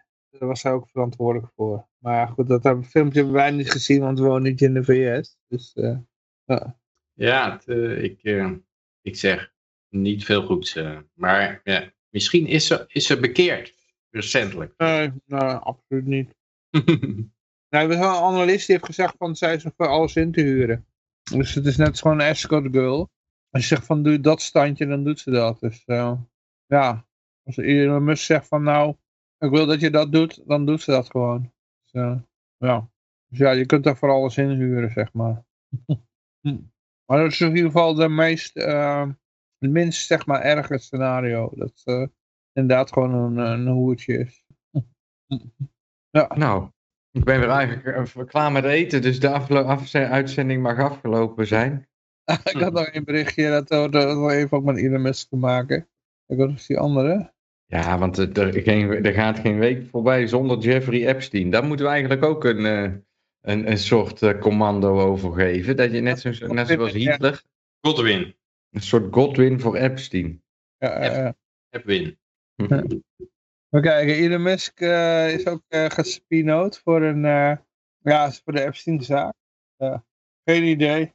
Maar dat had verder niks te maken, er werd nog bijgezegd, dat had verder niks te maken met, eh, met, met kinderen, met, met porno, zeg maar. Zou die Starlink hebben gebruikt om zijn video's te delen? Ik, ik heb geen idee, ze Die allemaal... foto die, die foto die hij met Maxwell, eh, dat hij met Maxwell op de foto stond.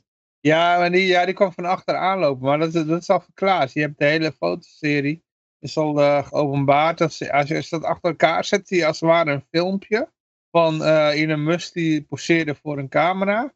En dan zie je gewoon Maxwell, die loopt voorbij, die ziet, kijk zo. En die ziet, hé, hey, Elon Musk wordt gefotografeerd. Laat ik die richting op gaan lopen. En dan er zo naast gaan staan.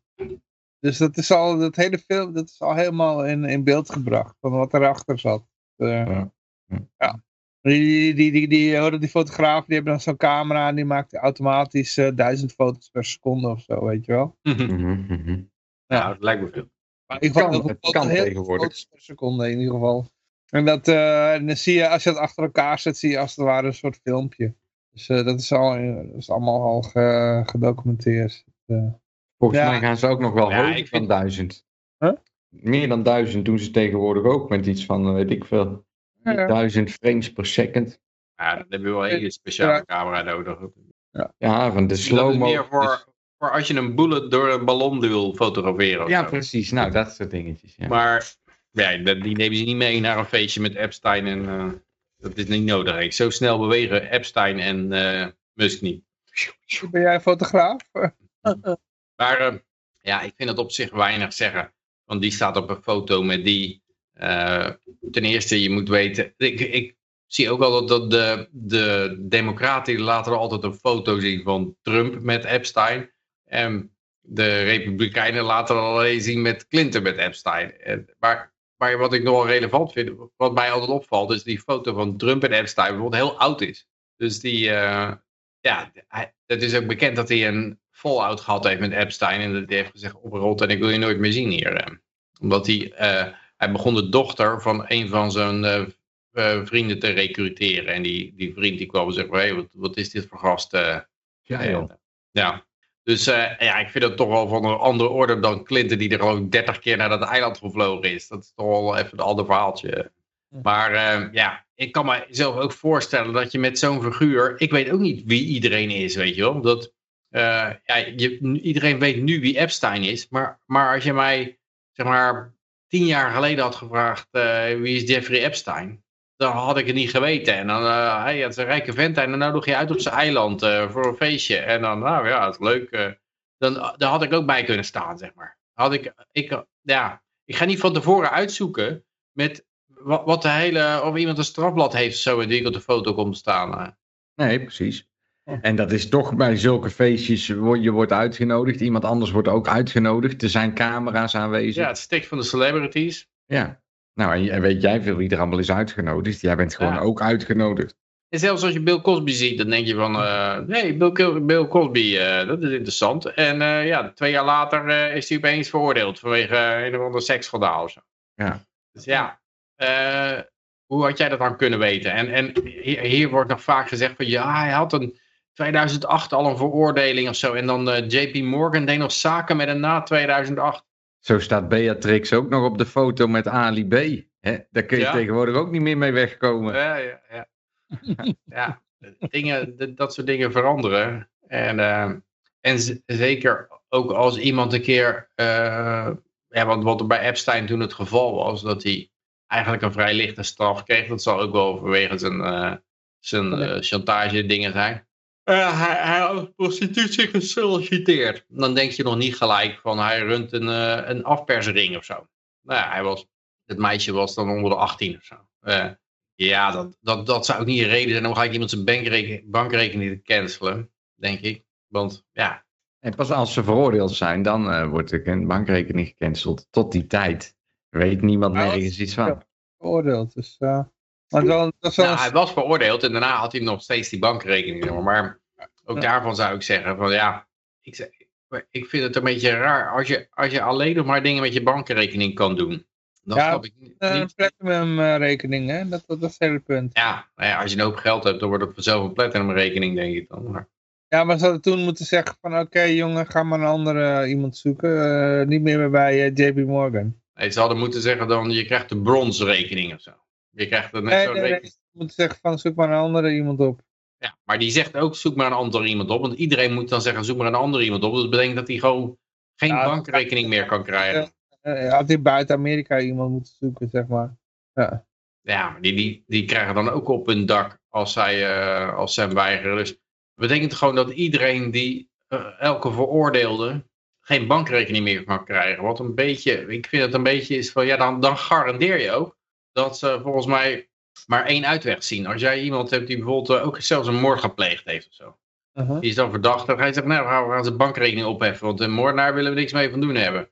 Nou betekent dat hij geen, geen werk meer kan vinden. Dat hij geen... eh daar moet, nou moet hij wel eh, supermarkten gaan beroven, toch? Of in- om in leven te blijven. Dat is de VS inderdaad, ja. Met eh 2 miljoen eh, mensen in de gevangenis en een hele gevangenisbusiness waar, je, mensen als slaven werken eigenlijk om eh, allerlei dingetjes te maken. Ja, dus ik zou zeggen, die bankrekening gewoon nooit, nooit opheffen. Dat, eh, nou ja, als, ik, ik vind dat een slechte... en, en ook niet dus banken gaan naar dit aanvallen omdat ze iemand een bankrekening gaven. Er zijn mensen die hebben iemand vermoord. Die gaan naar de gevangenis toe, die komen daaruit. Ja, het zijn nog steeds moordenaars. Maar als je ze dan geen bankrekening geeft, dan komen ze ook nooit meer, hebben ze geen enkele kans meer om terug te komen. Nee, ja, dat is Amerika.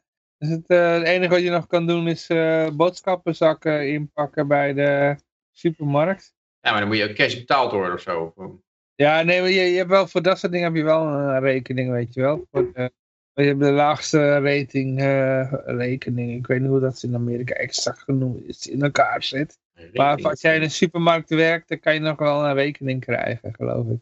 Dus, eh, Nee, ik vind het niet eh, de meest handige manier om daarmee om te gaan. Eh, Ik, ik denk ook niet dat dat, dat dat soort mensen tegenhoudt, zeg maar. Dat als er nu een aspirant Ep- Epstein zit te kijken, dat hij denkt van... eh, oh shit, eh, JP Morgan en Deutsche Bank. Deutsche Bank heeft ook al geschikt in de Epstein-case. Met de slachtoffers van Epstein. Dus dan moet Deutsche Bank, omdat ze een, bankrekening aan Epstein geven, moeten ze de slachtoffers van Epstein vergoeden. Ja, ik zie daar, ik zie daar ook niet echt het, het logische verband in. want ja, ja, de libertarische samenleving zou het anders gedaan worden, ja, inderdaad. Dat is sowieso de miljarden van Epstein die nog steeds eh, ergens rond cir- circuleren. Die zouden dan eh, daarvoor aansprakelijk eh, gesteld moeten worden. Ja, nou, dat, dat, dat kan ik wel begrijpen. Dat de, dat de estate, zeg maar, de erfgenamen van Epstein, dat die de schade moeten, moeten dokken. Ja, dat geld dat circuleert nog steeds ergens. Hè? En niemand weet hoeveel het exact is. Eh, er zijn, het gaat om eh, echt eh, tientallen miljarden. Hij heeft toch aan zijn broer heeft hij, een soort volmacht gegeven of zo, vo- voordat hij doodging. Ja, en die had eh Tucker Carlson nog eh, benaderd. Hè? Dus die heeft ook, Die broer? Ja, die heeft een heel groot interview geweest met Tuck- Tucker Carlson, met de broer van Epstein. Hmm. Die heeft toen allemaal dingen genoemd van, want die, die- hij, hij was ook ten einde raad. Hij zegt dat alles in een mysterie verhult. En uh, dus die, ze was ten einde raad en die heeft toen Tucker Carlson benaderd. Dus daar is een Ja. heel interessant interview over. Hmm. Nou ja, het enige wat je eruit eh, ophaalt is dat er een oneindige hoeveelheid vragen zijn. En eh, het, is, het zit heel shady. eh, al- alles is heel erg verhuld in, eh, in nevelen, zeg maar. Dus eh, je blijft alleen maar met nog meer vragen over oh, eh, zitten, weet je wel. Ja, dus eh, Ik heb hier nog een, ik heb, nog- sorry jongens, ik heb nog even doorgeklikt op een ander artikel op de bbc.com website over Se- Serbians hand in guns and question culture of violence after two shootings. Hebben jullie daar misschien iets van meegekregen? Nee. We, we hebben hier een gigantische mediacampagne in Servië gehad. Ja, dat is een schietpartij in Servië, dat weet ik wel. Maar ja, er was een schietpartij in Servië en land. Ehm, dat was een hele jonge jongen die eh, op zijn klasgenoten had geschoten met het geweer van zijn ouders, wat illegaal in huis was. Nou was het niet een, zomaar op een school, want het was namelijk een school in de, ja, een van de meest chique buurten van de hoofdstad, tussen de diplomaatsgebouwen en zo. Mhm.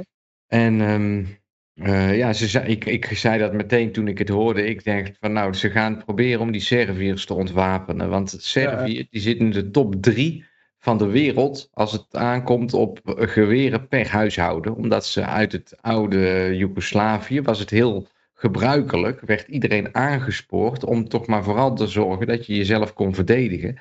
En dan, weet je wel, dan was je een echte patrioot als je dat deed en allemaal dat soort, eh, heel veel trots. En ehm, ja, ja, ja, ze is, wat moet je ervan zeggen? Ik bedoel, het is, het is een echte saai op, om het maar zo uit te drukken. De mensen die... Nee, eh, ik, eh, wat ik zelf dacht inderdaad. Van, oh, oké, oké, ze willen, ze willen Serviërs ontwapenen, dus nou komt zoiets in het nieuws. ja, en er worden grote protesten... Enorme protesten komen er met duizenden mensen die hele dagen via het nieuws niks anders te horen krijgen. Wapens zijn slecht, wapens zijn slecht en we moeten vooral eh, dit nooit meer en allemaal dat soort geteksten, weet je wel. Dus ja, ik weet het niet. Het, eh, het, is, het is even actueel hier in Servië, maar je, ik merk er, nou, de mensen hebben het er wel over op straat. Heb je het al gehoord, weet je wel? Dus eh, een, een, een, een, ehm, een mass shooting op een school hadden ze hier nog nooit eerder eh, meegemaakt. Nou, En- het lijkt mij dat, ze, dat, dat het vaker gebeurd is, maar dat er nooit in het nieuws kwam. Nee, nee, zoals het nu. Komt in één keer in het nieuws. Maar, nu, maar eh, het kwam dus in het nieuws en toen werd er in dezelfde week gebeurde het nog een keer. En dat was voor mij de trigger om te zeggen van ja, dit is toch via het nieuws gemanipuleerde eh, gebeurtenis, zeg maar. Om, om, ja. Grassroots eh, event. Ja, nou ja, niet dus. Want de- voornamelijk via de media wordt het dan gepusht. Dat er op een gegeven moment mensen denken van ja, dit moet het zijn, weet je wel. Want hij heeft nu ook veel eh, aandacht gekregen. Dus moet ik nou ook gaan schieten? Want dan krijg ik ook aandacht voor mezelf, zeg maar. Ik weet. Nou ja, maar kijk, mijn punt is, in, Nederland eh, gebeuren er ook schietpartijen op scholen. Dus eh, heel af en toe komt het in het nieuws. Dus het, punt is, schietpartijen op scholen gebeuren overal. Ook in landen waar gewoon eh, wel een wapenverbod is, weet je wel. Zoals in Nederland. En soms komt het in het nieuws. Weet wel, dat, dat is het hele punt. Ja. En er zullen waarschijnlijk in Servië voorheen ook gewoon schietpartijen op scholen zijn geweest. En die hebben soms ook het nieuws gehaald, maar dat was een klein dingetje. Alleen nu wordt er een hetze van gemaakt. Nou ja, laten we het dan daarop houden. Ja. Maar eh, ja, Servië was behoorlijk over, erover in Rapperoer. En de scholen waren vrij bijvoorbeeld. Werden alle, alle lessen werden geschrapt. En een dag van rouw en dan allemaal denk dat soort dat dingen. vanuit de overheid een anti-wapencampagne uitgerold wordt. Ja. En ze hebben Ja. dit gebruikt als een, een aanzet daartoe. En bijvoorbeeld, ik heb een vriend en die heeft kinderen op basisschoolleeftijd. En alle ouders die werden dus uitgenodigd voor een gesprek. En dan moesten ze allemaal gaan praten over Ja. wat ze dan thuis allemaal doen. En spelen ze wel eens een computerspelletje waarbij geschoten wordt. En allemaal dat soort... Ja. eh, Ja, zo gaat dat. Ik ken het programma in Amerika ook was. Ja. Daar ga je alleen maar meer schietpartijen van krijgen. Ja, in zekere zin wel, want je verheerlijkt het op een rare manier, zeg maar. Niet dat je echt zegt, nou, dit was geweldig, maar door het zoveel aandacht te schenken. Ja, het, het slechtste, de slechtste eigenlijk, de slechtste strategie, weet je wel. De, de beste strategie is gewoon eh, geen aandacht aan geven. Ja. Dat Ja, ook, en wat er, wat er nou laatst, wat ik ook hoorde als theorie, is dat die, die schutter, die transgender schutter in die Texas school shooting, ja, Ja. die is van vrouw naar man gegaan. Dus je krijgt waarschijnlijk testosteron injecties. Ja. Maar daar word je natuurlijk ook, eh, ja, kan je agressief van worden van testosteron. Ja. Dat is eh, een bekend fenomeen. En ze zitten bij, eh, ja, weet die, die Andy Gno, die, eh, die ook vaak over Portland eh, eh, rapporteert, over al die Antifa-gasten. Die, die had een keer al die portretten, de mugshots gefotografeerd van die, eh, van die Antifa BLM-figuren. Als je daarnaar kijkt, dan zijn het ook allemaal genderfluid. bij, het, zijn, het zijn allemaal verwarde personen, zeg maar. Ja. Dus die zitten waarschijnlijk allemaal onder dit soort eh, hormoondrugs. eh. Eh, Ja, ze zijn in ieder geval waarschijnlijk in ieder geval, eh, nou, hoe moeten we het netjes zeggen? Eh, op een bepaalde Verward. Ja, verwarte personen. Goed, bedankt Peter. Verwarte personen. Verwarte personen, ja. Red ik jou weer. Ja. Ik, heb, ik, heb, ik heb lange tijd op een spoor gewerkt hè, bij, bij, bij eh, treinkatering. En eh, daar heb ik te maken gehad met, met, ze- met eh, mensen die zelfmoord plegen voor de trein gaan springen en dat soort dingen. En daar was altijd de norm dat dat niet in het nieuws genoemd wordt. Weet je waarom? Ja, dan springen er nog tien. Ja, dan springen er nog tien Deze dezelfde dag. Ja. Hm. Dus dat wordt dan nooit in het nieuws genoemd. Er wordt altijd aanrijding met de persoon wordt genoemd. En ook, oh ja, allerlei andere dingen, weet je wel. De, de- niet in het nieuws noemen, want het levert copycats op. Ja. En daarom zeg ik ook van de, de- met die, eh, met die schietpartij op scholen. Normaal is de norm van dat noem je niet, want het levert copycats op. Nou, dat Ja. was hier dus ook het geval. En ze zijn nou eh, ja, de, de boel aan het ontwapenen. Zoals ik een week geleden al dacht, lees ik het nu op de En BBC. daarom Dat het in Amerika eh, hebben ze dat ook gedaan, omdat ze dus eh, copycats, die copy, ze willen copycats hebben, want dan hebben ze een argument om Ja. te ontwapenen. Action Ja, reaction precies, ja, ja, ja. Ja, ja. Dus dat vandaar. Ja, dus dat is, ja. ja. Ik- ik- er was nog iets wat ik wilde nog, nog wilde benoemen. De microfoon om. Eh, ik ben het weer vergeten. Shit. Hadden jullie nog Mass shootings of over eh, Ja, ik weet niet, het was nog, nog een ondingetje. maar- Elon Musk, een nieuwe. CEO. Ja, ik, ik weet het niet meer. Ik, eh, het, het zat net, eh, net zat op mijn lippen en toen was het weer weg. AI. Ja, daar kan ik ook nog wat over zeggen, inderdaad. Dat is, ehm, ah, want het is echt, eh, ja. Ik, ik, ik, ben, ik heb wel een beetje door hoe die, die hele AI-heads in elkaar zit. Van, ehm, want we worden nu, nu, nu allemaal bang gemaakt voor eh, AI, is zo verschrikkelijk en noem maar op. en ik, wat mijn idee erachter is, is dat dat, dat juist een eh, sales pitch is. Ja, ja, denk ik ook, ja. Dacht Ja. ik gelijk al, ja. Ja, ja, ik had dat ook al zoiets Al van- die lui die opeens... Want ik heb, ik heb dat die Jeffrey Hinton ook nog nooit horen zeggen van bijvoorbeeld eh, de godfather van de AI. Van ja, het gaat, gaat de mensheid overnemen en zo. Ja. De enige reden waarom hij dat zegt is gewoon om aan te geven van ja, het is zo ontzettend krachtig en het, het is eh, superhuman en het, eh, je, je- dit wil je beslist hebben. Dit wil je hebben. ja. Het is, een, het is analoog met eh, crack is vreselijk verslavend en het kost maar eh, een paar dollar of zo, toch? Ja. Ronald Reagan. Mhm. ja, ja, ja. Dus inderdaad, dus eh, zoiets. Ja, Ja, en ik denk dat het nog werkt ook. Maar ja, volgens mij proberen ze weer een nieuwe technology hype te pushen. Dus dit is weer, eh, ja, hou eens een beetje een uit. veredelde zoekmachine is het eigenlijk, meer niet. Ja, ik ben, ik, op zich ben ik best wel onder de indruk van wat er kan. Wat ik aan code kan maken en dat soort dingen vind ik wel knap. eh. En ik moet ook zeggen dat mijn bedrijf, die levert al netwerkchips voor tussen die GPU's. Die, die schieten ook omhoog op dit eh, AI-nieuws. Zeker nu de chat GPT heeft een, op een portefeuille samengesteld, beleggingsportefeuille samengesteld, waarin natuurlijk mijn bedrijf ook staat als eh Ja, joh. chipsleverancier van de AI. Ja, oh, mooi, gefeliciteerd. Dus ChatGPT die, die pumpt zijn eigen, zijn eigen suppliers omhoog. Dus bij het volgende, bij het komende uh, Vrijheid Radio feestje, allemaal Rothschild Latief wijnen. ja, ja. Dat ook nog het, het is dus, ik had weer net verkocht. dus het een paar dagen voor, voordat, eh, voordat de grote rally begon. Dus dat ik heb nou- dat nog niet helemaal in de vingers zitten. Jij zag het niet aankomen van, goh, iedereen die gaat nou eh, met Inside ChatGPT informatie. eh aan de slag. Dat wordt een klapper. Ja, dat was al een tijdje bekend. Dus ik denk, eh, het, eh, dit zal in de koers verwerkt zitten. En nou, sinds En wat was dan de koersstijging? Wat in procenten? Wat heb je uit, waar heb je op gemist? Ik, eh, ik stapte uit op 6,25 en dat staat nu op 6,78. Oh, nou valt mee. In crypto valt het mee. ja, maar het is ook een miljardenbedrijf, dus daar kan je niet hele gekke dingen van verwachten. Maar, maar Ja.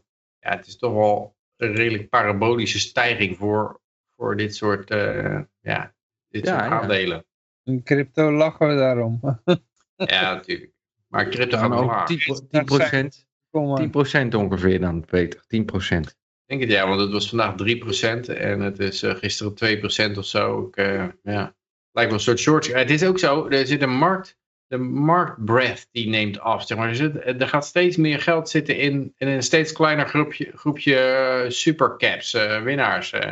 En dat is wel ja, een beetje zorgwekkend natuurlijk. Dat, eh, ja, meestal is dat niet zo goed teken dat de breedte gewoon, dat het niet gedragen wordt heel breed. Ja, ja, dus er zijn een aantal hele grote whales en verder... eh, Ja, ja, ja. dus de AMD en, eh, en Nvidia en eh, Microsoft, Apple natuurlijk. eh, ja, die zie je, die zie je goed eh, door blijven gaan. Maar dat, het is ook een soort gevoel van veiligheid. Het, het doet een beetje denken aan Bitcoin dat, dat iedereen, eh, iedereen in Bitcoin gaat en niet in de altcoins gaat zitten. Zeg maar. Omdat ze omdat ze dan, ja, ze zoeken toch wat meer veiligheid. We gaan naar de large cap toe. Die, daar kan je geen buil aan vallen, zeg maar. Ja, ja, precies. Het, Ja, nou, dat er iets niet goed is, maar in die grote jongens zit je wel veilig. In zekere zin hebben ze daar een, een- ja, als het met Bitcoin fout gaat, gaat het met een heleboel anderen ook fout. Dus Ja. dat, er zit wel een logica achter. Oh, nou, dan zijn we vroeg. Dan ga ik nog een pilsje drinken bij de buren, want ik heb mijn leffen bijna op. Ja, ja, ja. Ik heb, eh, er al heen inderdaad, ja. Ja. Hey, goed mensen, dankjewel voor eh, dat jullie allemaal waren. En uiteraard zijn we volgende week weer. Ik wens iedereen een vrolijke en vooral heel erg vrije week toe. En eh, ik zou zeggen, toedeledokie. En toen moesten we nog even de app bijhalen waar we eh, toen zit. En even kijken, waar zit die eindtune? Oh, hier zit de eindtune. Oké. Ja. Oké. Heel netjes op vandaag, net de tijd. Ja. We trots zijn op onszelf. Mij, hè. Nou ja, Ja, we hadden niet zoveel berichten ook hoor. ik was zelf ook, ik was aan het koken de eerste helft. Dus ik, ik zei elke keer, willen we nog iets zeggen? Ik zei elke keer, nee hoor, laat maar zitten. Ik doe wel weer wat anders. Ja, dus ja. nou ja. Eh, moet ik die eindtune ook weer eh, kijken hoor. Oh daar, ja. Ah, hij zal wel voorbij zijn nu. Nee, goed ja. Eh, maar die, eh, de maand juni komt steeds dichterbij. Eh, moeten we even een datum prikken voor de... Hadden we al gedaan, toch? Ah, Hadden we een datum? Ik dacht het wel. Ook, eh, weet je nog welke dan? Oh ja, jullie, jullie kwamen allemaal naar Lieberland. Nee, bij Peter. Met, eh, met een helikopter. Oh. Dacht ergens midden, midden juni was het geloof ik. Dat was het idee. Even kijken. Nog wat eh, kan vinden. Dan pak ik even mijn agenda erbij. Eh even kijken, agenda, waar zit die? Hier zit mijn agenda. 17 juni. 17e? Eh, ik, ik vind dat een prima datum. Eh, dat is op een eh, zaterdag. Hm. Ja, er staat bij mij nog niks. Dus eh, doen we gewoon de Vrijheid Radio. eh Vrijheid Radio. Hoe zullen we het noemen? Feest? Ja. Feest. Feest. Receptie. Dus eh, dan gaan we het volgende week aankondigen dan. Hè? Dus eh, beste mensen, mocht je nu luisteren, 17 juni gaan we 10 jaar Vrijheid Radio vieren bij Peter. Ja, dus wees erbij. Ik zal nog wel even inbellen, denk ik. Oh, we moeten inderdaad zo'n live eh, dingen. Zullen we dat gewoon ook livestreamen het feest? Doe maar. Ja, ja. Gewoon livestreamen voor, de, voor, voor iedereen. Ik Dan denk kun dat je het wel een beetje saai. Dus mensen dan een paar uur staan te blaten. Maar Ja, dat weet je wel. Weet je saai.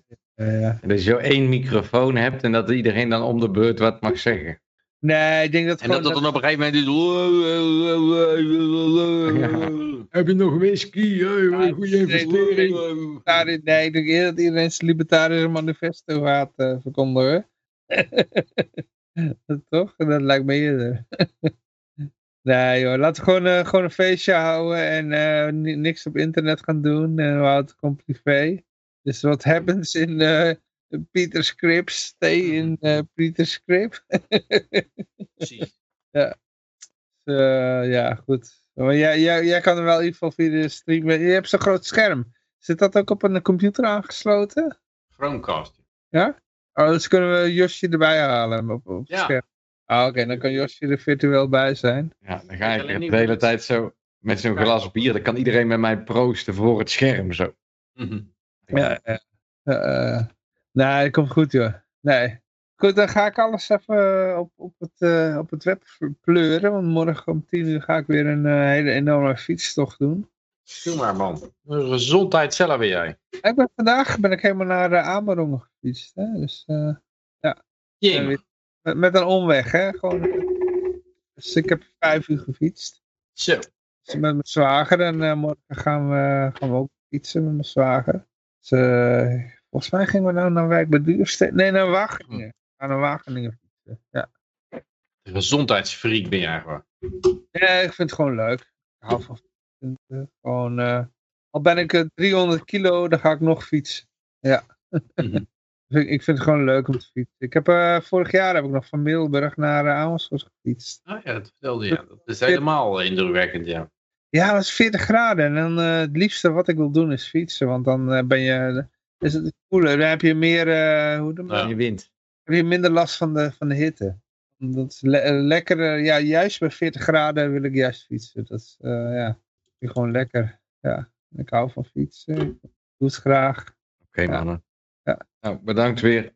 Afnokken. Hoi, hoi. Hoi, hoi. Doei, doei. Volgende week weer verder. Hartstikke idee. Dan zet ik de stream uit. Ik druk hem weg, Johan. Hartstikke. Ik spreek je. Hoi, hoi.